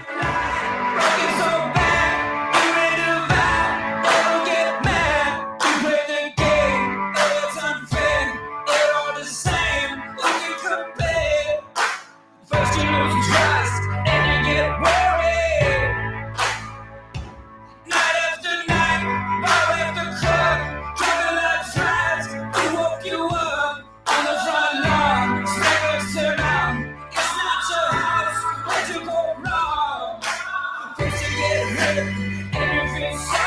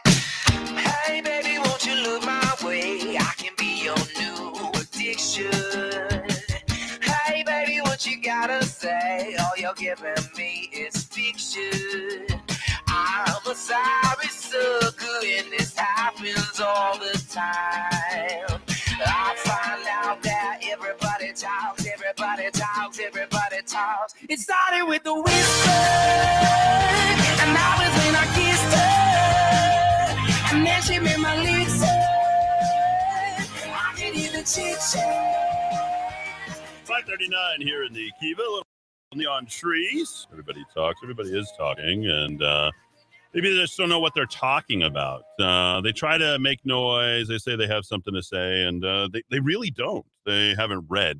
Um, I don't know two people who read more now that I'm reading a lot more, and I'm not as busy doing all the other things that I'm was doing. I can tell you, I, I just once I start reading, it's a it's one thing I can be obs- obsessive about. I'm obsessive about everything. What am I saying, Dowd? Um, by the way, happy birthday to Dowd tomorrow. Uh, I'm not going to let him forget his. Um, he's going out with a bang with this show, uh, ladies and gentlemen. This is a big one. Uh, so we're dropping a lot on you guys, and you guys are all embracing it, and uh, thank you for that. If you think we uh, don't know what we're talking about, well, just listen to this guy. Apparently, he's. Uh, this is kind of crazy. He is an expert. He's go. He's got top secret clearance classification. He knows what's there. Perspective on FBI investigation of former President Trump. See, this is all to get you to really solidify what you already don't know. I mean, if all you're paying attention to snippets, sound bites, and you know what your brother-in-law, father-in-law, father, daughter, whoever is telling you information, well, they probably got it wrong. And here's the FBI investigation uh, from Mar-a-Lago for uh, KOB Channel Four. Joshua Kastenberg, UNM law professor. Dowd, he's a he's a smart man, don't you know? Don't you? Brilliant. Yeah, but he really. And I'm knows- sure if it's UNM law, he's uh he has all sorts of universal perspectives. He can argue any side of the case. He's going to give you the most objective assessment he Hmm. can possibly give, right? Yeah, I would I would think so. I mean, this is the guy, University of New Mexico Law, the very uh, pro-Republican uh, law school. Um, it's sad. Uh, what else can I say? He uh, apparently has been part of declassifying the documents at the Pentagon. He had a top secret clearance while working in the field of cyber warfare. Hmm. Was he at Black Hat in Vegas uh, recently? Uh, probably not. So I doubt uh, he's on the cutting, bleeding edge At the of hackathon. yeah, the hackathon. Yeah, hackashack, hackashack. Um, Dowd, uh, I, I got to say, w- why would this be put in? Why do we need to hear from him? And uh, do you think that there's any validity to actually him, you know, being a part of whatever is was happening over at Mar-a-Lago and the FBI? Yeah, I mean, this is just just straight up irres- just laziness and irresponsibility on the part of uh, of KOB. This guy is an Obamaite, uh, liberal Democrat, UNM law professor, and I'm sorry for all the redundancies I strung together in that last sentence, or phrase there, ladies and gentlemen. Um, he's kind of a media whore too. He he's gotten uh, notice everything from right here Albuquerque Journal to the BBC World News. Oh, um, muy famoso. and it's it's very annoying because Mr. his, his media whoring page run by the university doesn't actually link to the actual articles. It's just Mm. complicated. I'm trying to make get through all of this. Uh, there's a quote. It's absolutely devastating. That's the quote. Addressing the Capitol Hill riots, U.S. Capitol violence aftermath. Experts weigh in on U.S. Capitol insurrection aftermath.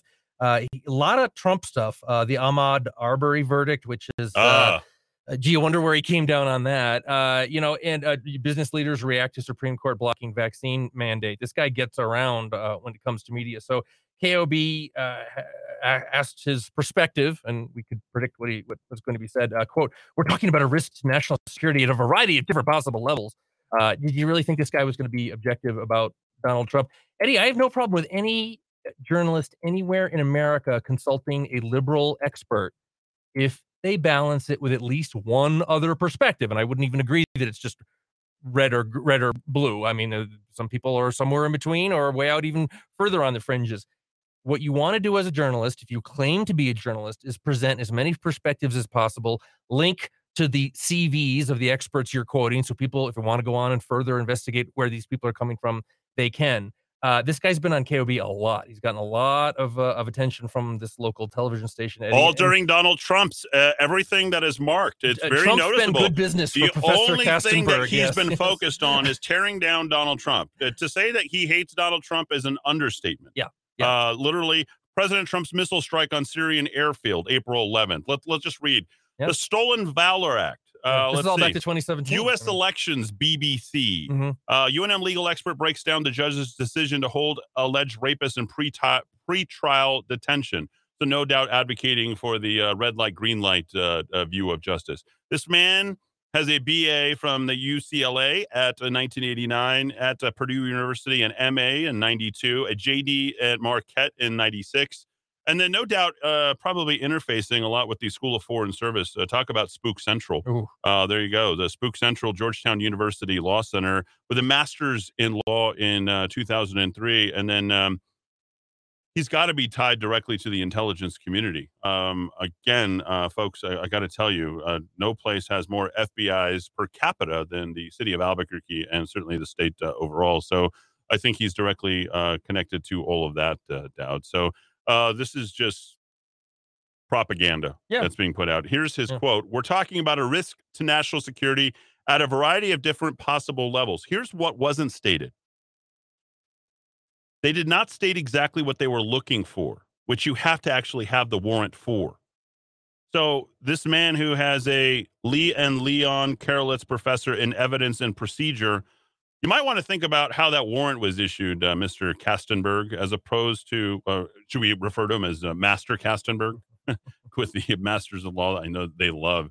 Uh, I'm surprised he doesn't go by Esquire. You know, some of these guys uh, like to uh, treat their law degrees Well, like I mean, that. Eddie, KOB could have done a service. There are They won't. national security professionals from the right in this in this community and in the era of Zoom. Even if you couldn't find one in this community, community, you could easily get somebody to zoom in from DC, the Northeast, the West Coast, whatever, and have a point counterpoint discussion with two experts coming from different perspectives. But when you only present, eh, you say, "Oh, we're going to contact our local expert," you're really committing journalistic malpractice because there are a variety of perspectives on, all sto- on a story like this, and you could have really elucidated this and had these guys going at each other instead of just saying, "Well, we trust this guy; he's our expert in here." It's very irresponsible. It's not journalism. So you did um, last night. Uh, you know, I mean, you, you did just say something about Obama, and something I've been saying a lot, and I'm going to get to this tomorrow. So I know that this is all about 2024, but you have to think about the other side of things because everything's election. We're constantly now in an election cycle. When we're using the FBI, CIA, any of these other organizations, they're still thinking about the election. That's more than two and a half years from now. I stated to you earlier about Michelle Obama, about he how she is going to be your nominee. There are now other people that are saying that. Right on cue and expect her to go ahead and become according to them, right, just like Hillary Clinton was going to become the first female president, now expect Michelle Obama to become the first female president if a Democrat is elected in 2024. There's almost nothing stopping her from becoming the nominee. She's behind the White House. She's doing everything that, excuse me, um, uh, Joe Biden did, doing everything that Hillary Clinton did, did everything that Barack Obama did. And we're going to get to that report. And this guy's name is Joel Silver.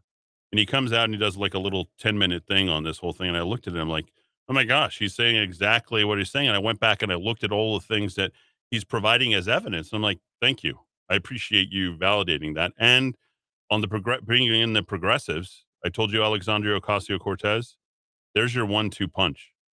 That's what we're up against. That's what we're competing against right now. Name recognition, likability, meme culture with the, the cool factor, uh, plus the ethnicity uh, and the female aspect, if you will, with all the woke ideology you could want. I mean, talk about an A bomb going off in the political world. That is it. So in, they're, they're not so secure. And, and I don't know if anybody knows this. Uh, the, the, the, the Obamas live in, uh, they still live in Washington, D.C. They have never left Washington, D.C. Not Martha's Vineyard. Okay. No, they live in a place called, it starts with a K, Calorum. Calor, I don't know. It's like this very uppity. I, I think I went through there on my scooter so up by the National Cathedral. my scooter, a scooter, when I was uh, up uh, in DC back in uh, April. And I was going through all this. uh, Like it is a, a who's who of, of places uh, to live at. And yeah, their home is worth about $8 million. Nine bedrooms, eight bathrooms, Kamalura. I don't know what it's called. Anyway, it's the, the suburb there in DC. The Obamas have never left Washington, D.C., they're all there. So I think it's a little something to pay attention to going forward and why all this, you know, means so much and why they need to do what they're doing right now with Donald Trump because Donald Trump again is on the ballot regardless of whether or not you like it.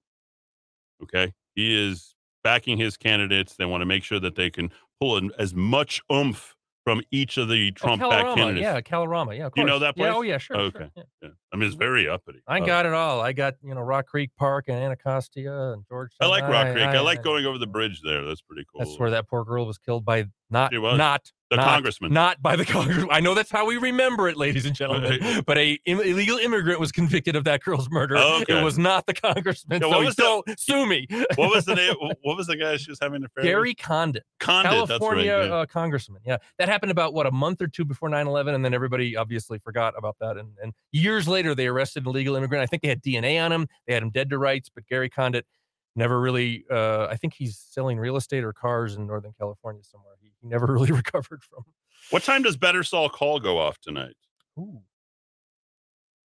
Nine or ten, probably tonight. Uh, finale time. Okay. You get this. See, I'm so ready to talk about myself that we never even. I was on national news today, folks. There it is. Uh, 7 p.m. So we got an hour. Okay. so you guys are all getting your little. Uh, saw to crash a Black Panther party. so here it is, uh, folks. Read them and uh, weep.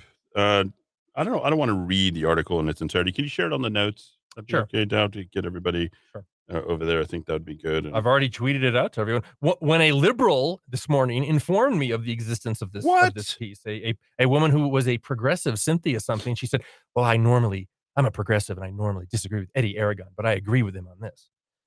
Well, uh, yeah, okay. So, uh, Breaking Bad actor says Americans should STFU about gas prices if they love capitalism so much. I, I can't wait to talk about this guy. This guy I threw out of my radio station. He was grabbing all the freebies. Did I tell you that? I remember hearing it, but I don't yeah, I the told you this. Yeah, so this this guy, um, I forget his name. I don't know. He was the one who got. He was uh, Gomi's partner. Gomi's partner, Yeah. Gomi's partner. Hank Schrader, right? He was the wife. Hank of, Crater. He was the brother-in-law of Heisenberg. yeah, the woman who he was. He was uh, husband. He was the he was the agent, the dumb agent, the whole time. He's never going to get Dean Norris. There it is. There it is. You're not getting robbed at the pump. You're paying a fair market price for a commodity. If you love capitalism so much, then STFU. Well, I told him to STFU and you know get to uh, GTFO, and he did.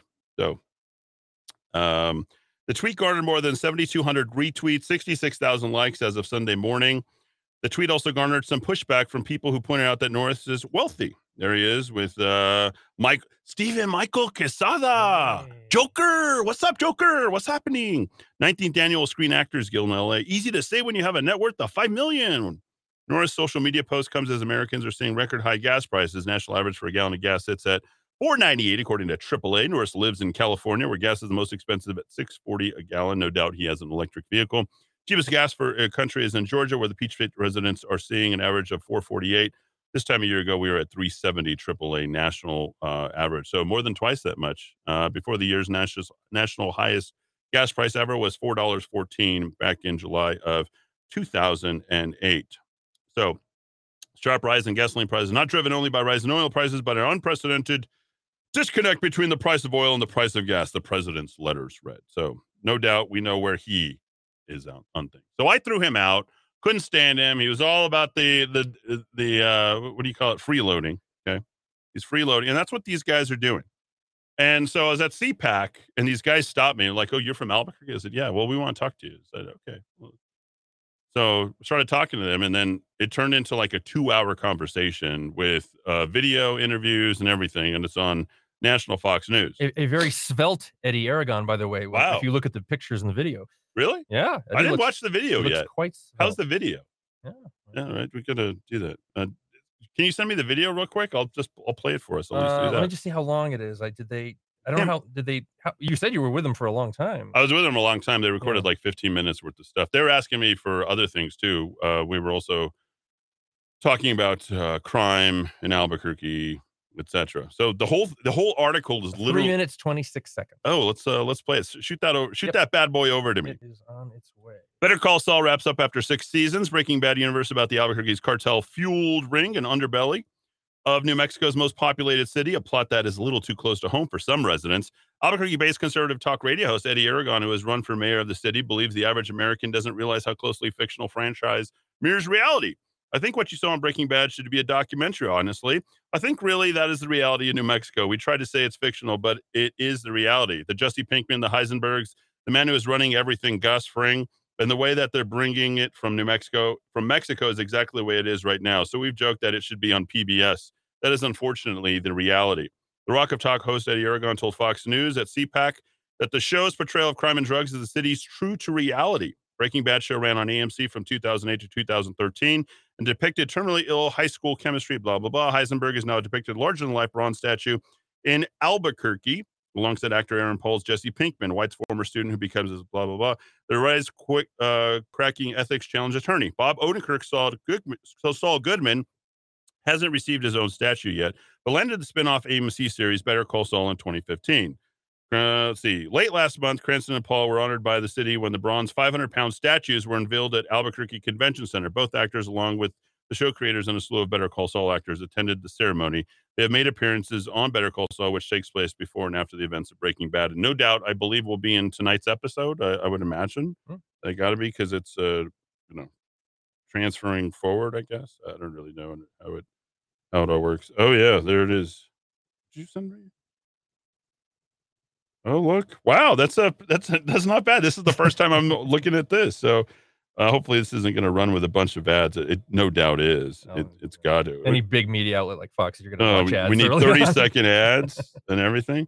I actually looked like I cleaned up that day. Uh, so that was. jacket on. He's he's really representing the, the 505 pretty well. Oh wow, Dowd. That's uh, I'm going to take that as a total and complete compliment. So there we go. All right, here it goes. Is a oh, what's his name? Is like what's the uh the funny fat guy, the golfer on um on The Office? He's looking pretty spelt these days himself. So there it is. Let's see if we can uh, bring this in. That's a long ad, so it must have a lot of clicks. Better call Saul. Conservatives irked. Uh, here it is. Let's let's take a listen. So I drag this out. There it is. I own a conservative radio station. I built conservative radio station, AM 1600 KIB and AB 300 FM in Albuquerque. And here we have the uh, best conservative. Not the best audio. the last couple of Huh? years since we've come out of the pandemic. Let's see. Let's see if we plug this back in a little bit better. And And even during the pandemic, we had some historical sessions, real Huh. figures. Uh, people who founded Albuquerque, people who founded New Mexico, people well, there you go. We, I'm not going to play that. The audio's uh, too crummy for me. What do you think? I'm not. I'm not going to play that. But, I'll have uh, it in, a link to Okay, there you go. We'll do that. So, all right, there we go. Hour three. We're going to talk about why the world is lazy. Well, you guys all uh, do your final laziness uh, coming out of the uh, pandemic. That, did you ever watch any Better Call Saul down? Uh, yes, I am caught up, and I can't watch it tonight because I buy it through the iTunes store, so they don't give it to you till 24 hours later. I actually think Better Call Saul is better than Breaking Bad Really? because I've been a big Odenkirk fan. Having said that, they um, I hate them all because they're ripping off the New Mexico taxpayer. So I'm, I'm not going to. I'm not a hypocrite on this. Uh, it is it is awful, awful, awful. And maybe in the next hour, ladies and gentlemen, we can talk about a Republican who said something incredibly stupid in this Fox piece. Oh. Eddy Eddy represented himself very very well, but I'll an elected you- Republican made an ass of himself, and I'm not letting it go. Okay, we'll we'll kick the off uh, the Dowd to, uh, the data download the Dowd. I'm data 50. I can do whatever I want There now. we go. We'll do that when we return. Thanks everybody for tuning in on AM 1600 KIV, ABQ.FM, rockoftalk.com. Hour three, you and me, and the Dowd makes three for the final time at 49. But I can't hear a word you say. I'm talking loud, not saying much. I'm criticized, but how are bullets ricochet? Shoot me down, but I get up. I'm bulletproof, nothing to lose. Far away, far away. Ricochet, you take your aim. Far away, far away. You shoot me down,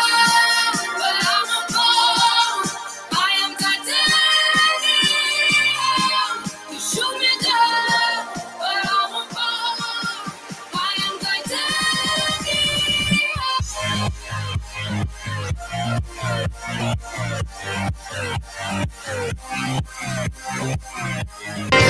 you.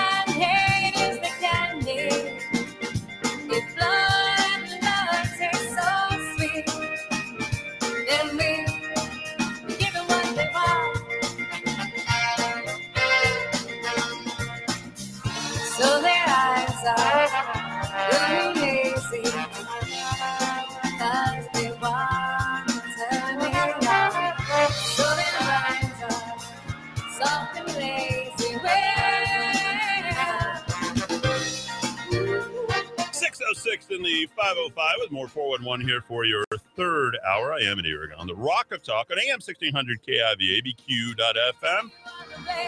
Yep.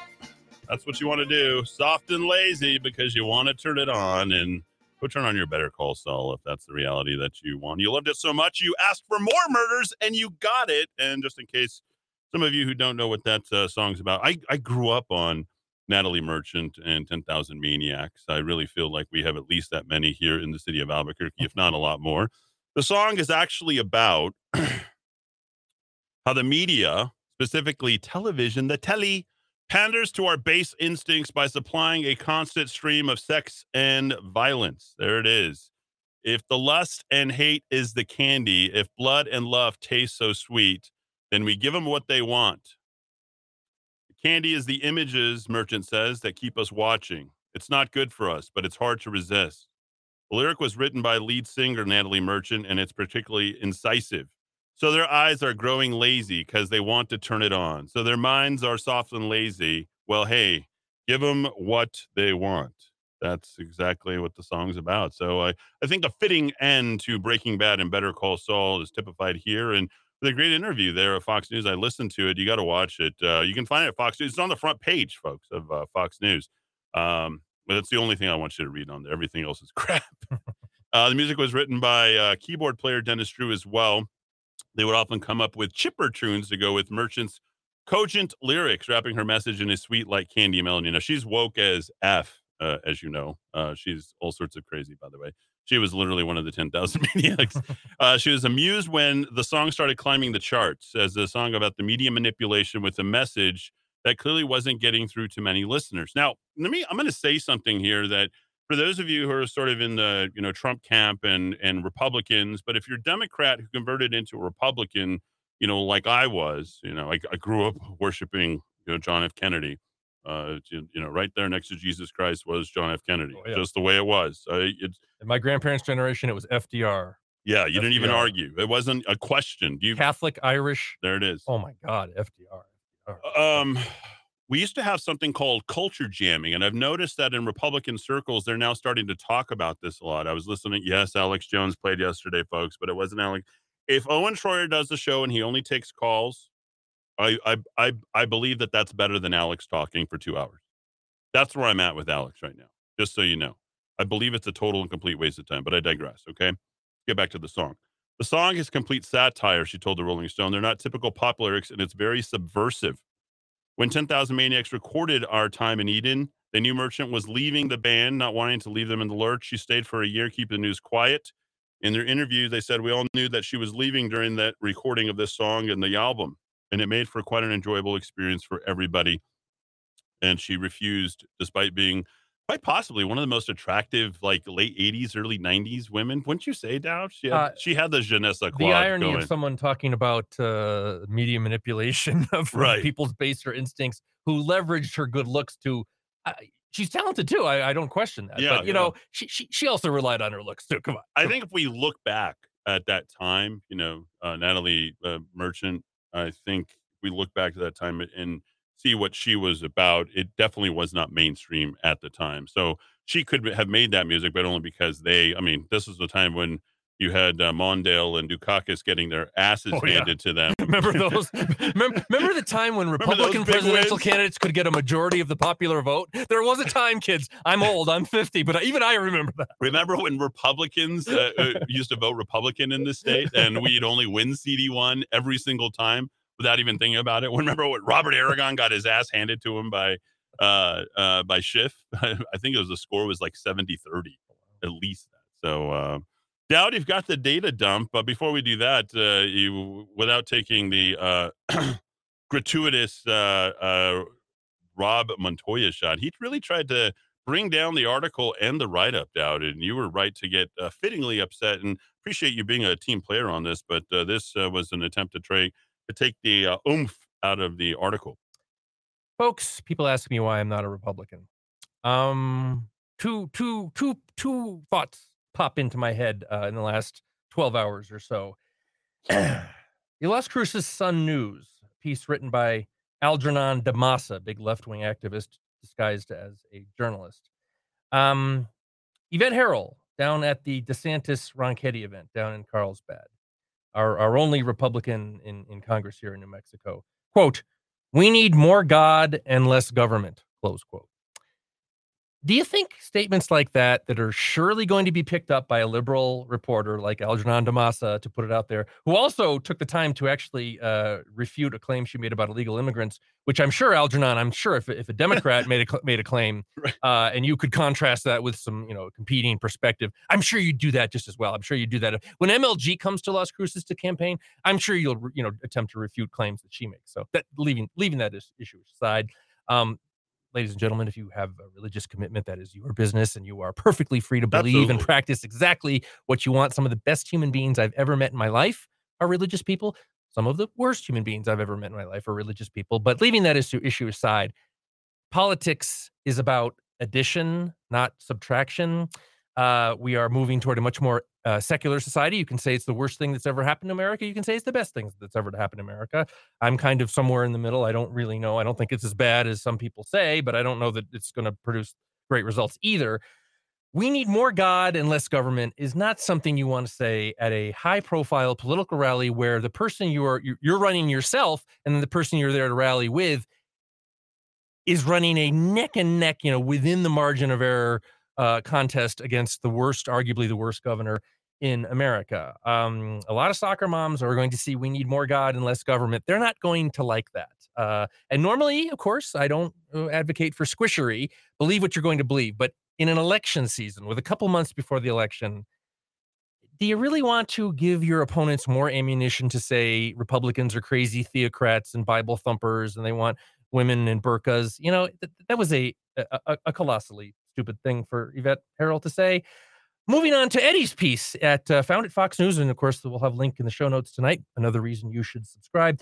Eddy goes uh, on at length about the problems of our state and our uh, our metro area here, and the complete inappropriateness of putting statues of yes, fictional meth cookers. And I think Eddie more than more than uh, carried his own weight on that. And I don't need to comment on any of his comments. I'm commenting on someone else. Mm, Rod Montoya, state Republican representative, uh, quote. I'm glad New Mexico got the business, but really, we're going down the road of literally glorifying meth makers?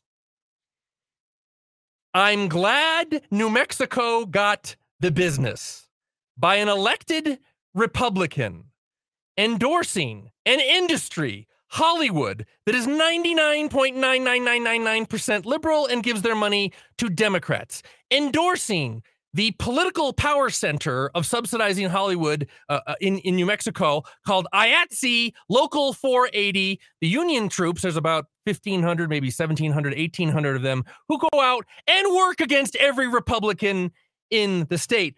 A, an elected official who, in this article, seems to be endorsing the idea of taking money from his constituents, some of the least thriving Americans in our country, and handing it to people like Harvey Weinstein. How about this, Rod? How about this, Rod? How about you say, uh, this is terrible, these statues, terrible for our, our, our major metro and our state as well. Uh, while the critics loved this show, uh, it has portrayed our state in such a terrible light. We should not be celebrating drug dealers who supply a drug that, that hurts, uh, you know, that, that supplied to addicts who obviously need uh, help uh, are having all sorts of mental problems and are self-medicating with very very dangerous substances. But you know what fox news producer? There's something even worse about this. The reason we had breaking bad and better call saul in new mexico is because we have a horrendously corrupt government up at we call the roundhouse up in santa fe. It's the oldest state capital and the highest state capital uh, in, in, the, in the union by the way handing money in one of the least thriving states to one of the most profitable and most politically liberal and most politically active industries. And you know, as upset as I am about those statues, it's even more upset that the good people of New Mexico have been taxed to subsidize Hollywood. No, that's not what Rod Montoya said. He didn't say that. He said, "I'm glad New Mexico got the business."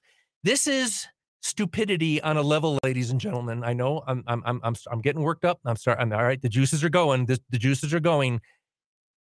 When the Republican Party of this state finally understands that you can't just slap the phrase pro business on a policy, a law, a subsidy, and it's automatically a good thing.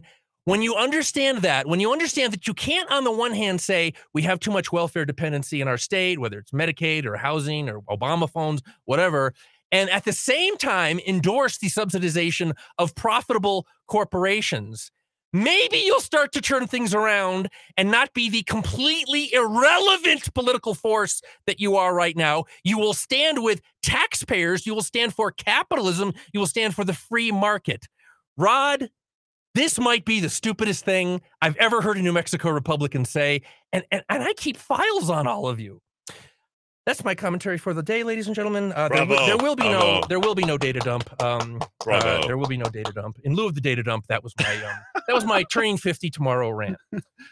Oh boy, what time of the day were you born? Do you know where your Very moon, do you know where your morn your, your moon was? Uh, seven forty three in the morning. My mother, uh, who was plagued, I, I was her largest child. The first two were were uh, girls, and of course they stopped after me because you know once you hit perfection, you don't you don't need to have any more children. My mother was so great with child that in the waning weeks and months, my father referred to her as Thunder Lizard, and my Sorry, mother's held a grudge sorry. for fifty years on that one. Irish, old nasty Irish women can hold grudges. Okay, just the way middle-aged Irish men can hold grudges. So Thunder Lizard, not a good call by Tom Muska back in the early seventies. No. and not able to uh, live it down over that many No. years. So uh, we're gonna go into uh, folks. Um, speaking of ten thousand maniacs and filling your age and all that kind of good stuff, I can't wait for tomorrow. I'm looking forward to that. Uh, we'll celebrate all the things that are August the 16th. Uh, but I think uh, more importantly, I can't wait to give Dowd his his present. It's going to be uh, sort of ironic in all of it, but. Uh, Thanks everybody for tuning in. When we return, we're going to talk about how you and we and everybody seems to be lazier. We'll do that when we return here in the Kiva on AM 1600 KIVA, ABQ.FM, Do you know how many days you've lived down? Too many. Too many. Not nearly enough.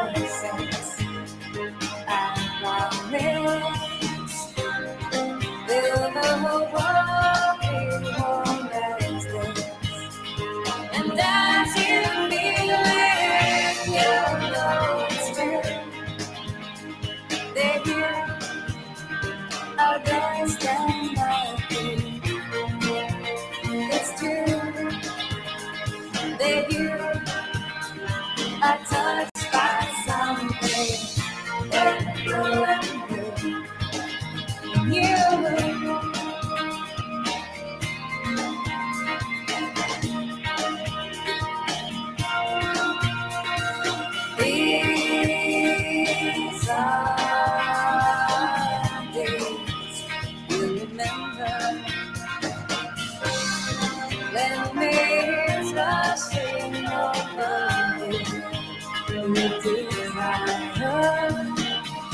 Take it out of me.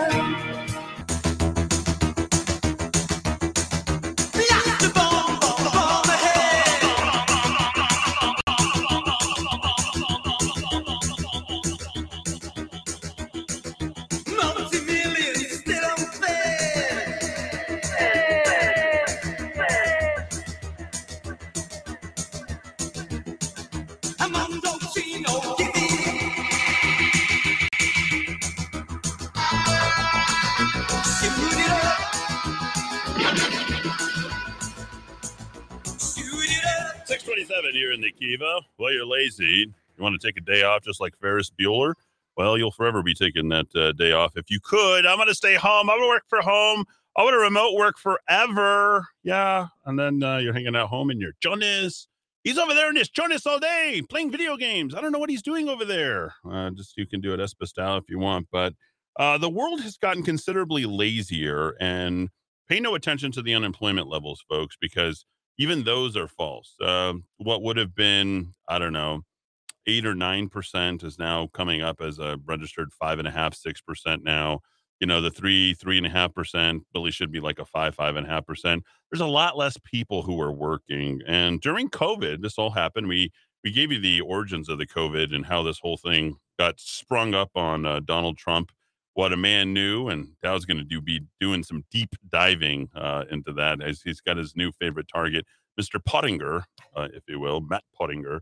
And uh, yeah, very, very interesting. But Dowd's been wanting to um, unleash uh, on the laziness of the world, Dowd. Uh, you're going to take your first vacation. An interesting thing, Dowd. I'm not sure if you knew this or not. Uh, a man who made more dead than alive. His name's Charles Schulz. He's the second highest paid dead celebrity. Oh, believe it or not. Yeah. um, After Elvis, of course. well, Elvis is second. Uh, first is Michael Jackson, and then there's uh, Charles Schulz. Okay. Uh, very interesting. Uh, you look at the top five. More than. Marilyn. That's interesting. Uh, yeah, Marilyn not in the top uh, five. Uh, John Lennon uh, there. Some some other uh, Ulcerans, but very interesting. Some of those people deserve it more than others. the author of the James and the Giant Peach was number one last year, by the way. Wow. Yeah, I'm not sure. Uh, James Odeon or I don't know. I never read it. They always told me to read it, and I was never interested in fruit. It didn't work for me. Uh, my remember the little Miles Finch, the man who'd come up with the ideas, and very very cool. Anyway, I digress a little bit too much. Let's get into this whole thing. The world is lazier now. It, it is, and we're trying to figure out this crazy employment situation we're in, and, and there's all sorts of competing theories, and some are more plausible than others. I think uh, my my pal Jeffrey Tucker over at the Brownstone Institute, who uh, I suggested a movie to one time, one of one of the best anti-war movies. He hadn't heard of it. He was collecting anti-war movie titles, and um, his piece is interesting. He had one last week. Lockdowns kicked off a national substance abuse crisis, liquor, drugs, weed, you name it. Depression too. Even today, one cannot help but uh, notice the smell of weed in large cities. I Oh, think yeah. where I'm about to go in a week, where I'm probably going to smell a fair amount of Oh, weed. uh, everywhere, ev- ev- outside, everywhere over the bridge. There's a the good steakhouse. there's a good side of the strip and there's a bad side. If are you going to the steakhouse? I think you're going to, which is what you went to last time. Uh, did we go to Smith and Wollensky's last you time? You went or- to Smith and Wollensky's last Yeah, time. oh, on the so the, the Smith and Wollensky side is not a good side. Not a good side. no, uh, you want to be on the other side of the strip. Well, I think probably the best one is uh, the first one we went to a couple years ago was the Voodoo Steakhouse at the top of the Rio. oh yeah, Uh, oh my god! And then Voodoo after Lounge. after about nine o'clock, the girls come out and they do go-go dancing. So Yeah. uh, I'm know, glad you stayed I'm away from the animal. Chippendales there. Yeah, uh, that's D-Dub. No, Thunder from Down Under, Yeah. not not not interesting to me. But um, uh, this is not the smell of ambition and productivity, as as as Jeffrey writes. Um, David Stockman, okay, uh, former Reagan uh, budget official, was uh, very very prominent back in the 1980s when I was starting to get in, in- involved in all this. So, what's his theory on this labor uh, labor productivity drop that was you know by a pretty dramatic uh, amount? The, the Feds just announced uh, labor labor productivity took it on its chin. Uh, that is to say, bad Washington policies, including $6 trillion of stimmies, massive money pumping, and the brutal lockdowns of the virus patrol, have apparently left employers dazed and confused. Now, listen to Stockman's theory, and I, I'm, I'm very eager to hear Eddy's thoughts on this because I, I wouldn't have come up with this on my own, and uh, it's really interesting. At length, however, employers will wake up to the fact that bloated payrolls against declining sales will result in a severe profit margin squeeze. Then the labor shedding and layoffs will commence big time, even as the Keynesians in the Eccles building are reduced to babbling about the strong labor market, which suddenly vanished. Interesting thought. Uh, and we will add to that this dichotomy. The feds determine how many jobs there are primarily through two mechanisms the establishment survey and the household survey. And it kind of self explanatory. They have a list of business establishments and they check in every month with them about number of employees. And then there's just a household survey where they call houses and say, you know, are people in your house working? You know, how many adults you have and are they working? Were they working last month? So there's this divergence. Okay. And uh, that great website, Zero Hedge, did an Oh, analysis Yeah, good stuff. uh, showing this divergence in March. So the establishment survey, this is the official number. So this is what business, is what employers are reporting, kept on rising while the household survey hit some unexplained brick wall and hasn't moved at all. That happened back in March. So we're talking about five months ago. In, in fact, since March, the establishment survey, this is the employer survey, shows a gain of 1.68 million jobs, while the household survey shows an employment loss of 168,000 jobs. That doesn't add up. Digging in deeper, we find Mm. that this drop in household survey employment is the result of both full time and part time jobs. In fact, as shown below uh, in, a, in a chart, since March, the U.S. has lost 141,000 full time employees and 78,000 part time employees. This trend has persisted into June. Uh, the Bureau of Labor Statistics saw a 71,000 uh, drop in full time workers, offset by a 384,000 gain in far lower paying There you go. part timers. The you go. offset, multiple job holders or people who have more than one job. Is it the case that the people who maybe didn't benefit from all the welfare and all the stimmy are having to work multiple jobs now, or a greater number or share of people have to work multiple jobs while others are just sitting on the sidelines? Eddy, this is a complex picture, Yeah. and who knows the full truth, but you know some interesting ideas to throw out there. No, well, these are ideas I think that are all interrelated. I think when you look at productivity, which has been marching downwards, okay? So, how does productivity march downwards? And just put this very simply when employment is marching upwards, what I mean is more people are gainfully employed, right? The unemployment level goes lower and lower and lower. They're literally bragging about it. That makes no sense. Like, that's just a straight line look at it, okay? Productivity cannot go on uh, lower and lower if more people are employed. That would make no sense. But if you take the cumulative of the total number of people who are actually in the workforce, it's actually declining. And let's not forget the magic elixir of the COVID 19, which was PPP. These are all corporations that benefited by doing the work of the government. Essentially, this is what fascism is it's the partnership between business and government if you're running tests, if you're running the government's game, if you're saying that you have to stay home and then you're, you know, interjecting these people with $600 a week or whatever it is, $20, $1,200, $2,400 a month on top of the money that you're giving them because you're not going to fire them. Remember, many people kept their jobs despite the fact that unemployment should have been somewhere close to 40%. Yet it only got as bad, I think, as what, at the very worst, 13, 14%. Yeah, It actually got to a point. It got to a point in in Nevada, where I was, where our unemployment rate in 2008 was, I think, 15.4%. It was kind of disgusting. We were the highest unemployment in the entire country because it was all service, gambling, everything related. But it was elastic. It came right back as soon as the money came back. You have to think about the amount of money that people had. They didn't just die off because they didn't have jobs, folks. Uh, these are people who had money and they kept getting money. And that getting of the money, which came with zero effort versus what normally re- occurs when you get the money, which is you work to get the money. When you took out that very little important detail that you actually have to work for what you have, and the government decided to go ahead and print and put it in there, it has also created the type of job market that we have where people don't have to report what they're actually doing. So I think the gig economy has taken off. I think people are, you know, working there. You hear this phrase all the time. What's your side hustle? Like, what are you talking about? What does that mean? A side hustle? Is it? And remember, what's the what's Joe Biden and the Democrats coming down? They're coming to look at people, your bank accounts. Remember, one of the things you guys aren't paying attention to that's more important than the 87,000 IRS agents is they can look when you guys are doing those cash apps, Venmo or whatever you guys do. I don't know what it is. They're looking at all the, those types of things. So a lot of that is getting lost in the traditional uh, economic aggregate shuffle. But what we do know is there are less people that are gainfully employed in a traditional sense. So, because of that, the way they measure productivity, you're not seeing it actually grow. The bottom lines have increased only because the amount of money that's been captured by Wall Street. And I'll and I'll I'll, I'll do you a one better here, folks. What's more important to these people, the the woke people, than you actually being employed? I can't even believe I have to say this. Is you voting the right way? Big time.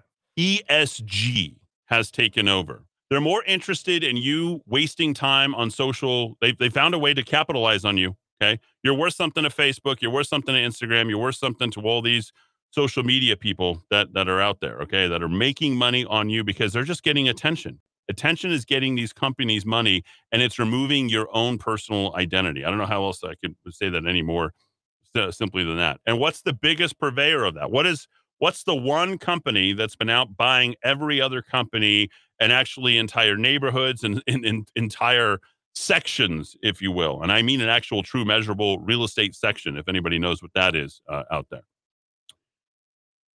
$10 trillion investment giant, CEO Larry Fink, BlackRock, in the crosshairs of an investigation led by 19 Republican attorneys general. All right. Why is it the Republicans who are looking at this? Because the only states that have actually have real employment, actual employment gains, and Dowd did the math. What about a month and a half ago? I think you were tracking this stuff. Yep. yep. It was kind. Of, it blew my mind. I was like, "Whoa, that that is it." and remember, they they they saw that, and they probably were listening. And they're like, "Oh, we got to make that stop." It's the first time that we've actually seen more and more people losing their jobs, and, and Dowd couldn't really. uh, We we should get an update on that. These Uh, 19 we- the data come out Friday. We'll have another update. Okay. The 19 Republican attorneys general, BlackRock CEO Larry Fink prioritizes left wing political initiatives over shareholder returns and is jeopardizing retirement of middle class workers with pensions. What did we just talk about last week? Those pensions are now disappearing. In fact, in the state of New Mexico, you actually saw a loss despite this huge gain in the stock market. It's all being soaked up by these biggest, these biggest companies, the biggest companies, excuse me. Sorry. Fink's embrace of environmental, social, and governance investment policies known as ESG potentially runs afoul of several laws. DG is charged in a letter uh, sent to Fink. Instead of managing state pension funds and funding the best returns on investment, the right. BlackRock uses citizens' assets to pressure companies to comply with international agreements such as various climate initiatives, as well as, of course, we know the World Economic Forum. Critics of ESG say the policies are arbitrary and can hurt companies' bottom line. So you're wasting your time. You're at home. They know you're at home. They're paying you to be at home. They want you to vote for these woke, woke ass, broke ass policies. And then on top of that, you're turning on your GPS, your phone, and those clicks and all these things. And remember, who's had the biggest layoffs this year? The fastest growing company of 2021 was 2022's Robinhood. What were you doing with all that extra cash that you were getting? You were giving it to the companies. They didn't even have to ask you for it. You literally gave it to them.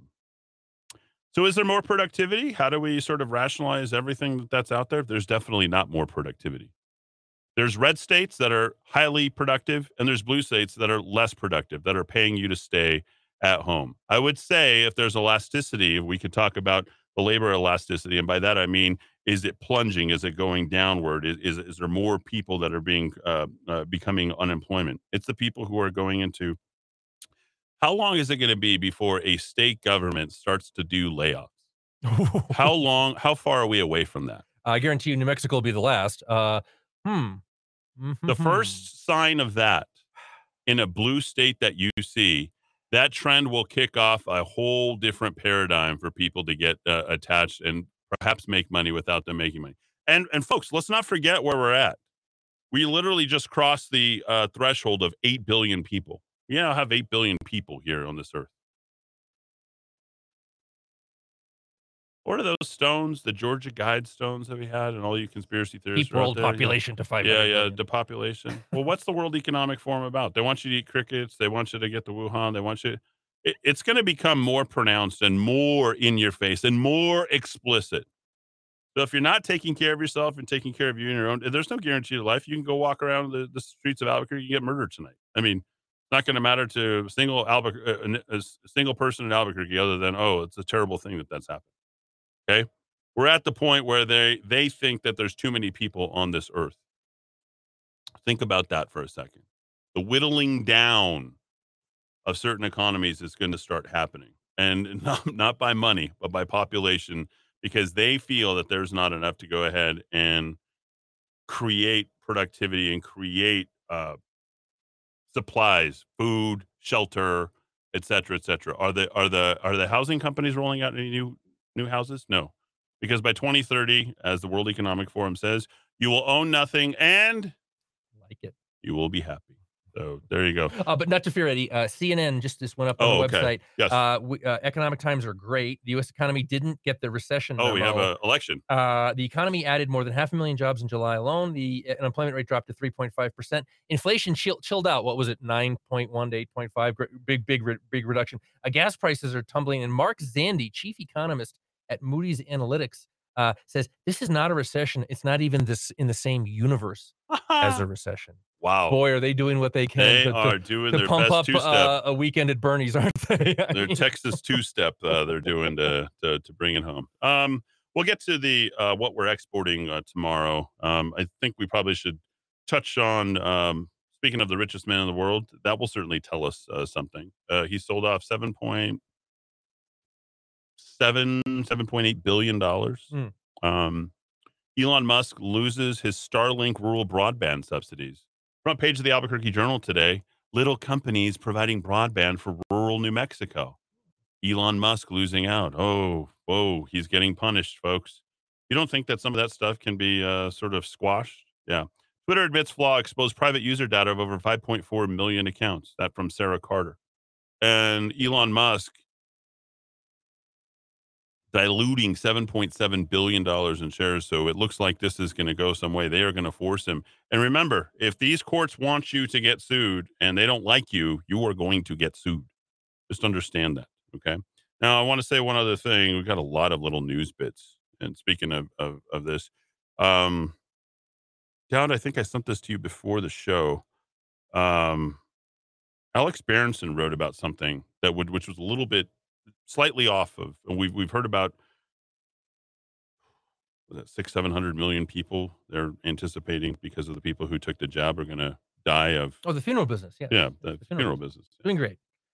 going big. In fact, that's what Michelle Lujan Grisham is investing in. Uh, have you have you you seen this? Uh, yeah, this is uh, this is new for me. Sinister. this is new. I I, uh, I think probably a lot of people might be offended by this. Uh, you, ladies and gentlemen, are subsidizing a business up in Santa Fe called Parting Stone.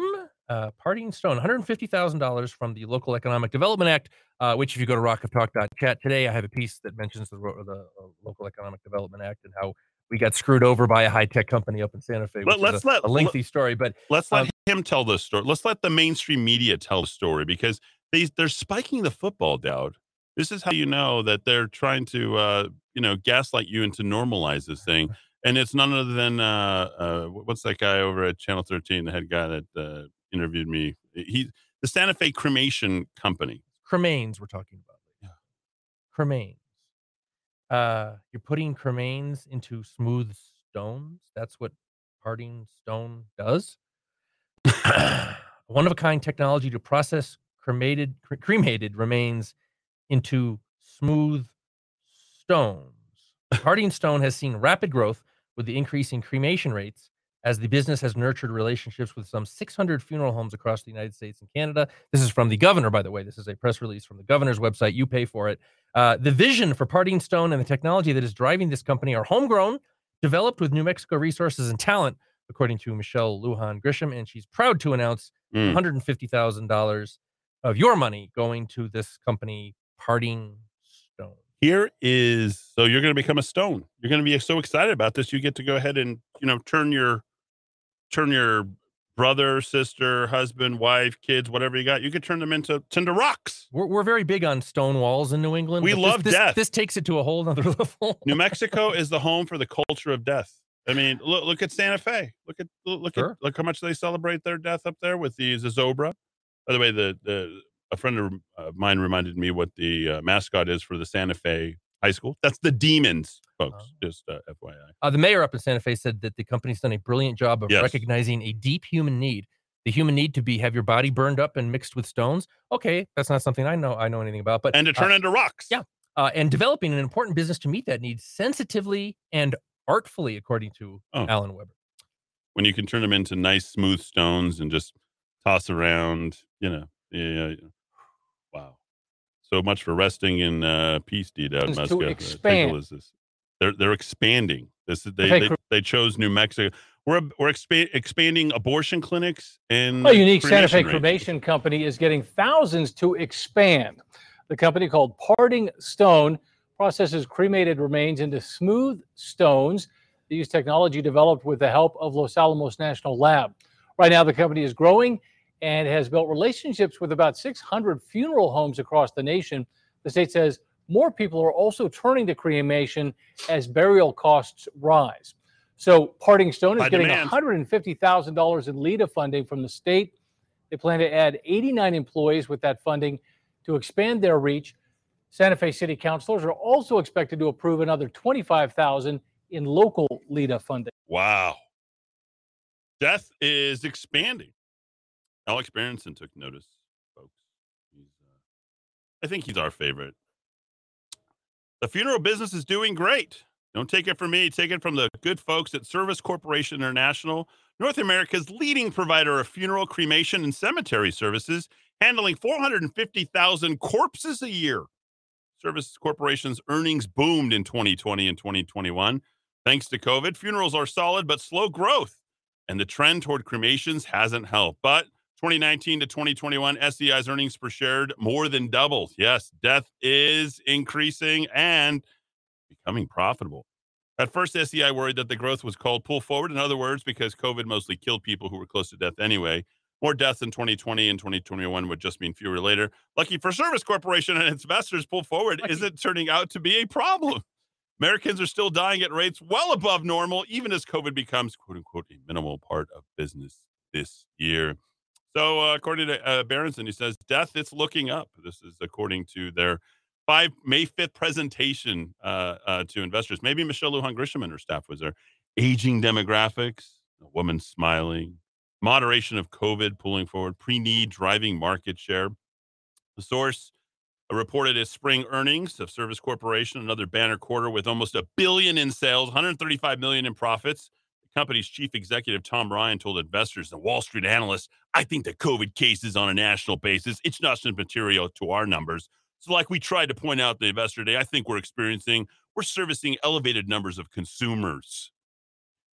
You dead people are now just consumers." He went on to several potential explanations for the growth and death. I should say, Tom, well, we've mentioned a little bit. We think there's still excess deaths, but we think we can correlate it with the lack of health care, people probably drinking too much, smoking too much, driving too fast, depression, and access to mental health. No comment on as to whether or not Klaus uh, Schwab is an investor in uh, Service Corporation. There you go.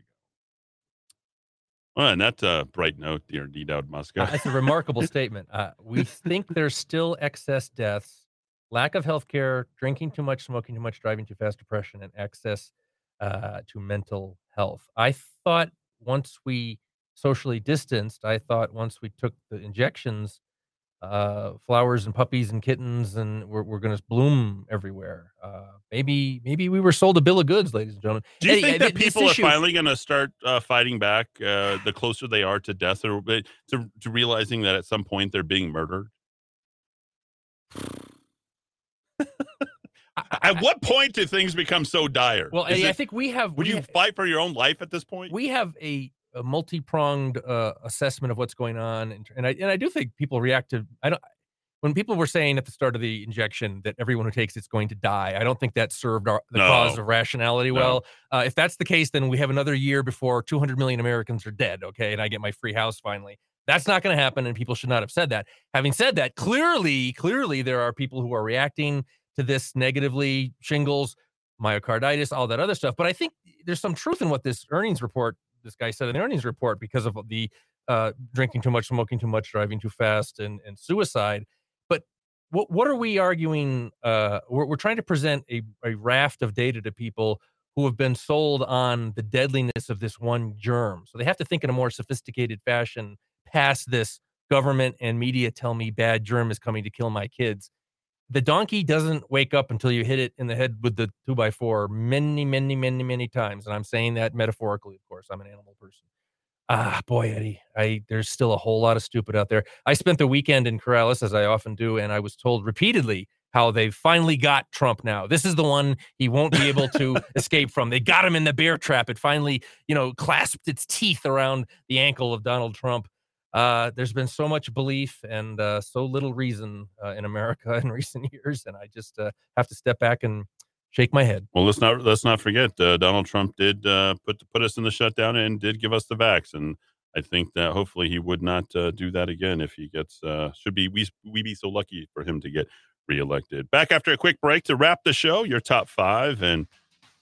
Well, take care of our advertisers. They take care of you, and you're listening and all the great things that we do. And uh, if you're a goody goody two shoes, then I guess you can go invest in the Service Corporation, right? And benefit off of other people's death and you know, turn the ma-in-law into stones. Where's ma? I don't know. I uh, threw out in the backyard, threw the rocks in the it in the aquarium with the fish.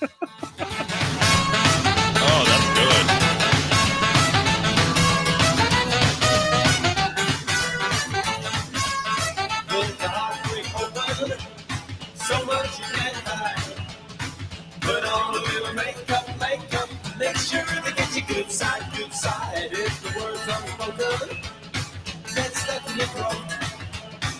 Send the treasure token, token. Write it on a pound pound.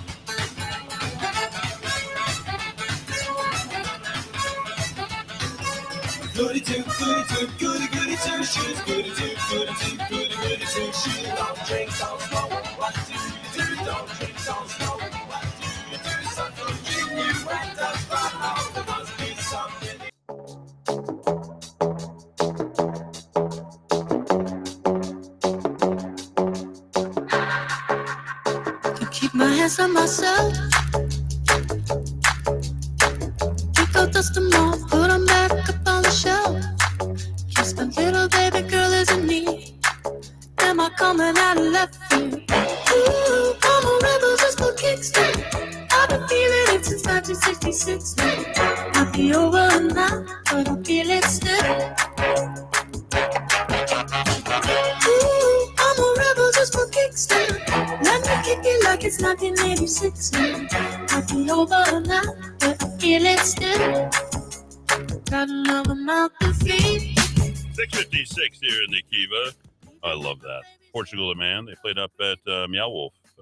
day. Found them up there. Uh, was it what three years ago? I was there. Feel It Still. Portugal the Man. Good, good, uh, good stuff. Dowd's going to wrap up your top five. We'll bring it in tomorrow. And his happy birthday tomorrow, and uh, he's got he's got he's uh, proposed something special for me. So I'm excited about this. I'm excited about tomorrow's show, and you should be as well. Dowd, your top five for rockoftalk.chat. yeah, folks, these are the clicks uh, of the day that you chose as the most interesting stories at the Daily Blast today. Rock of Talk chat number one interesting piece on the Obamas and their issues regarding presidential records in the National Archives uh, from my mentor, James Bovard. He uh, published it in the New York Post.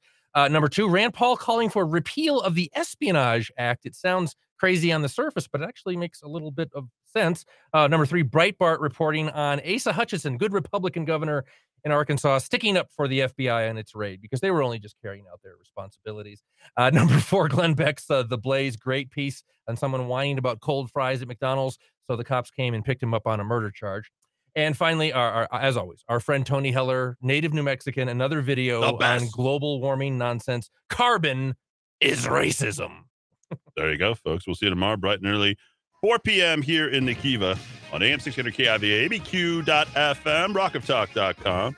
Next week, Dowd is headed to Vegas, so we'll get some, uh, maybe get a little report from him from there while he's there on the pot smoking. It was a record 40 million, folks. 40 million. We took 40 million dollars Improving our workforce. for the pots. That's right. It was a banner month. We'll talk about that. That's all we wanted. We just want the money. That's it. My dreams on the blade, different sides of the bed. Roll your eyes, shake my head. Now we're stuck in the storm. We were born to ignore, and all I got is a chance to just sit.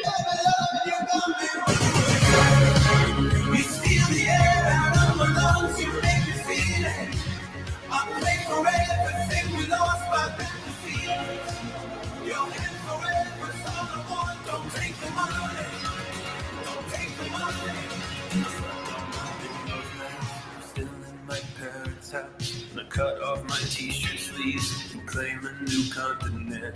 Till I saw your face covered in something. I think I understand. Well, I understand.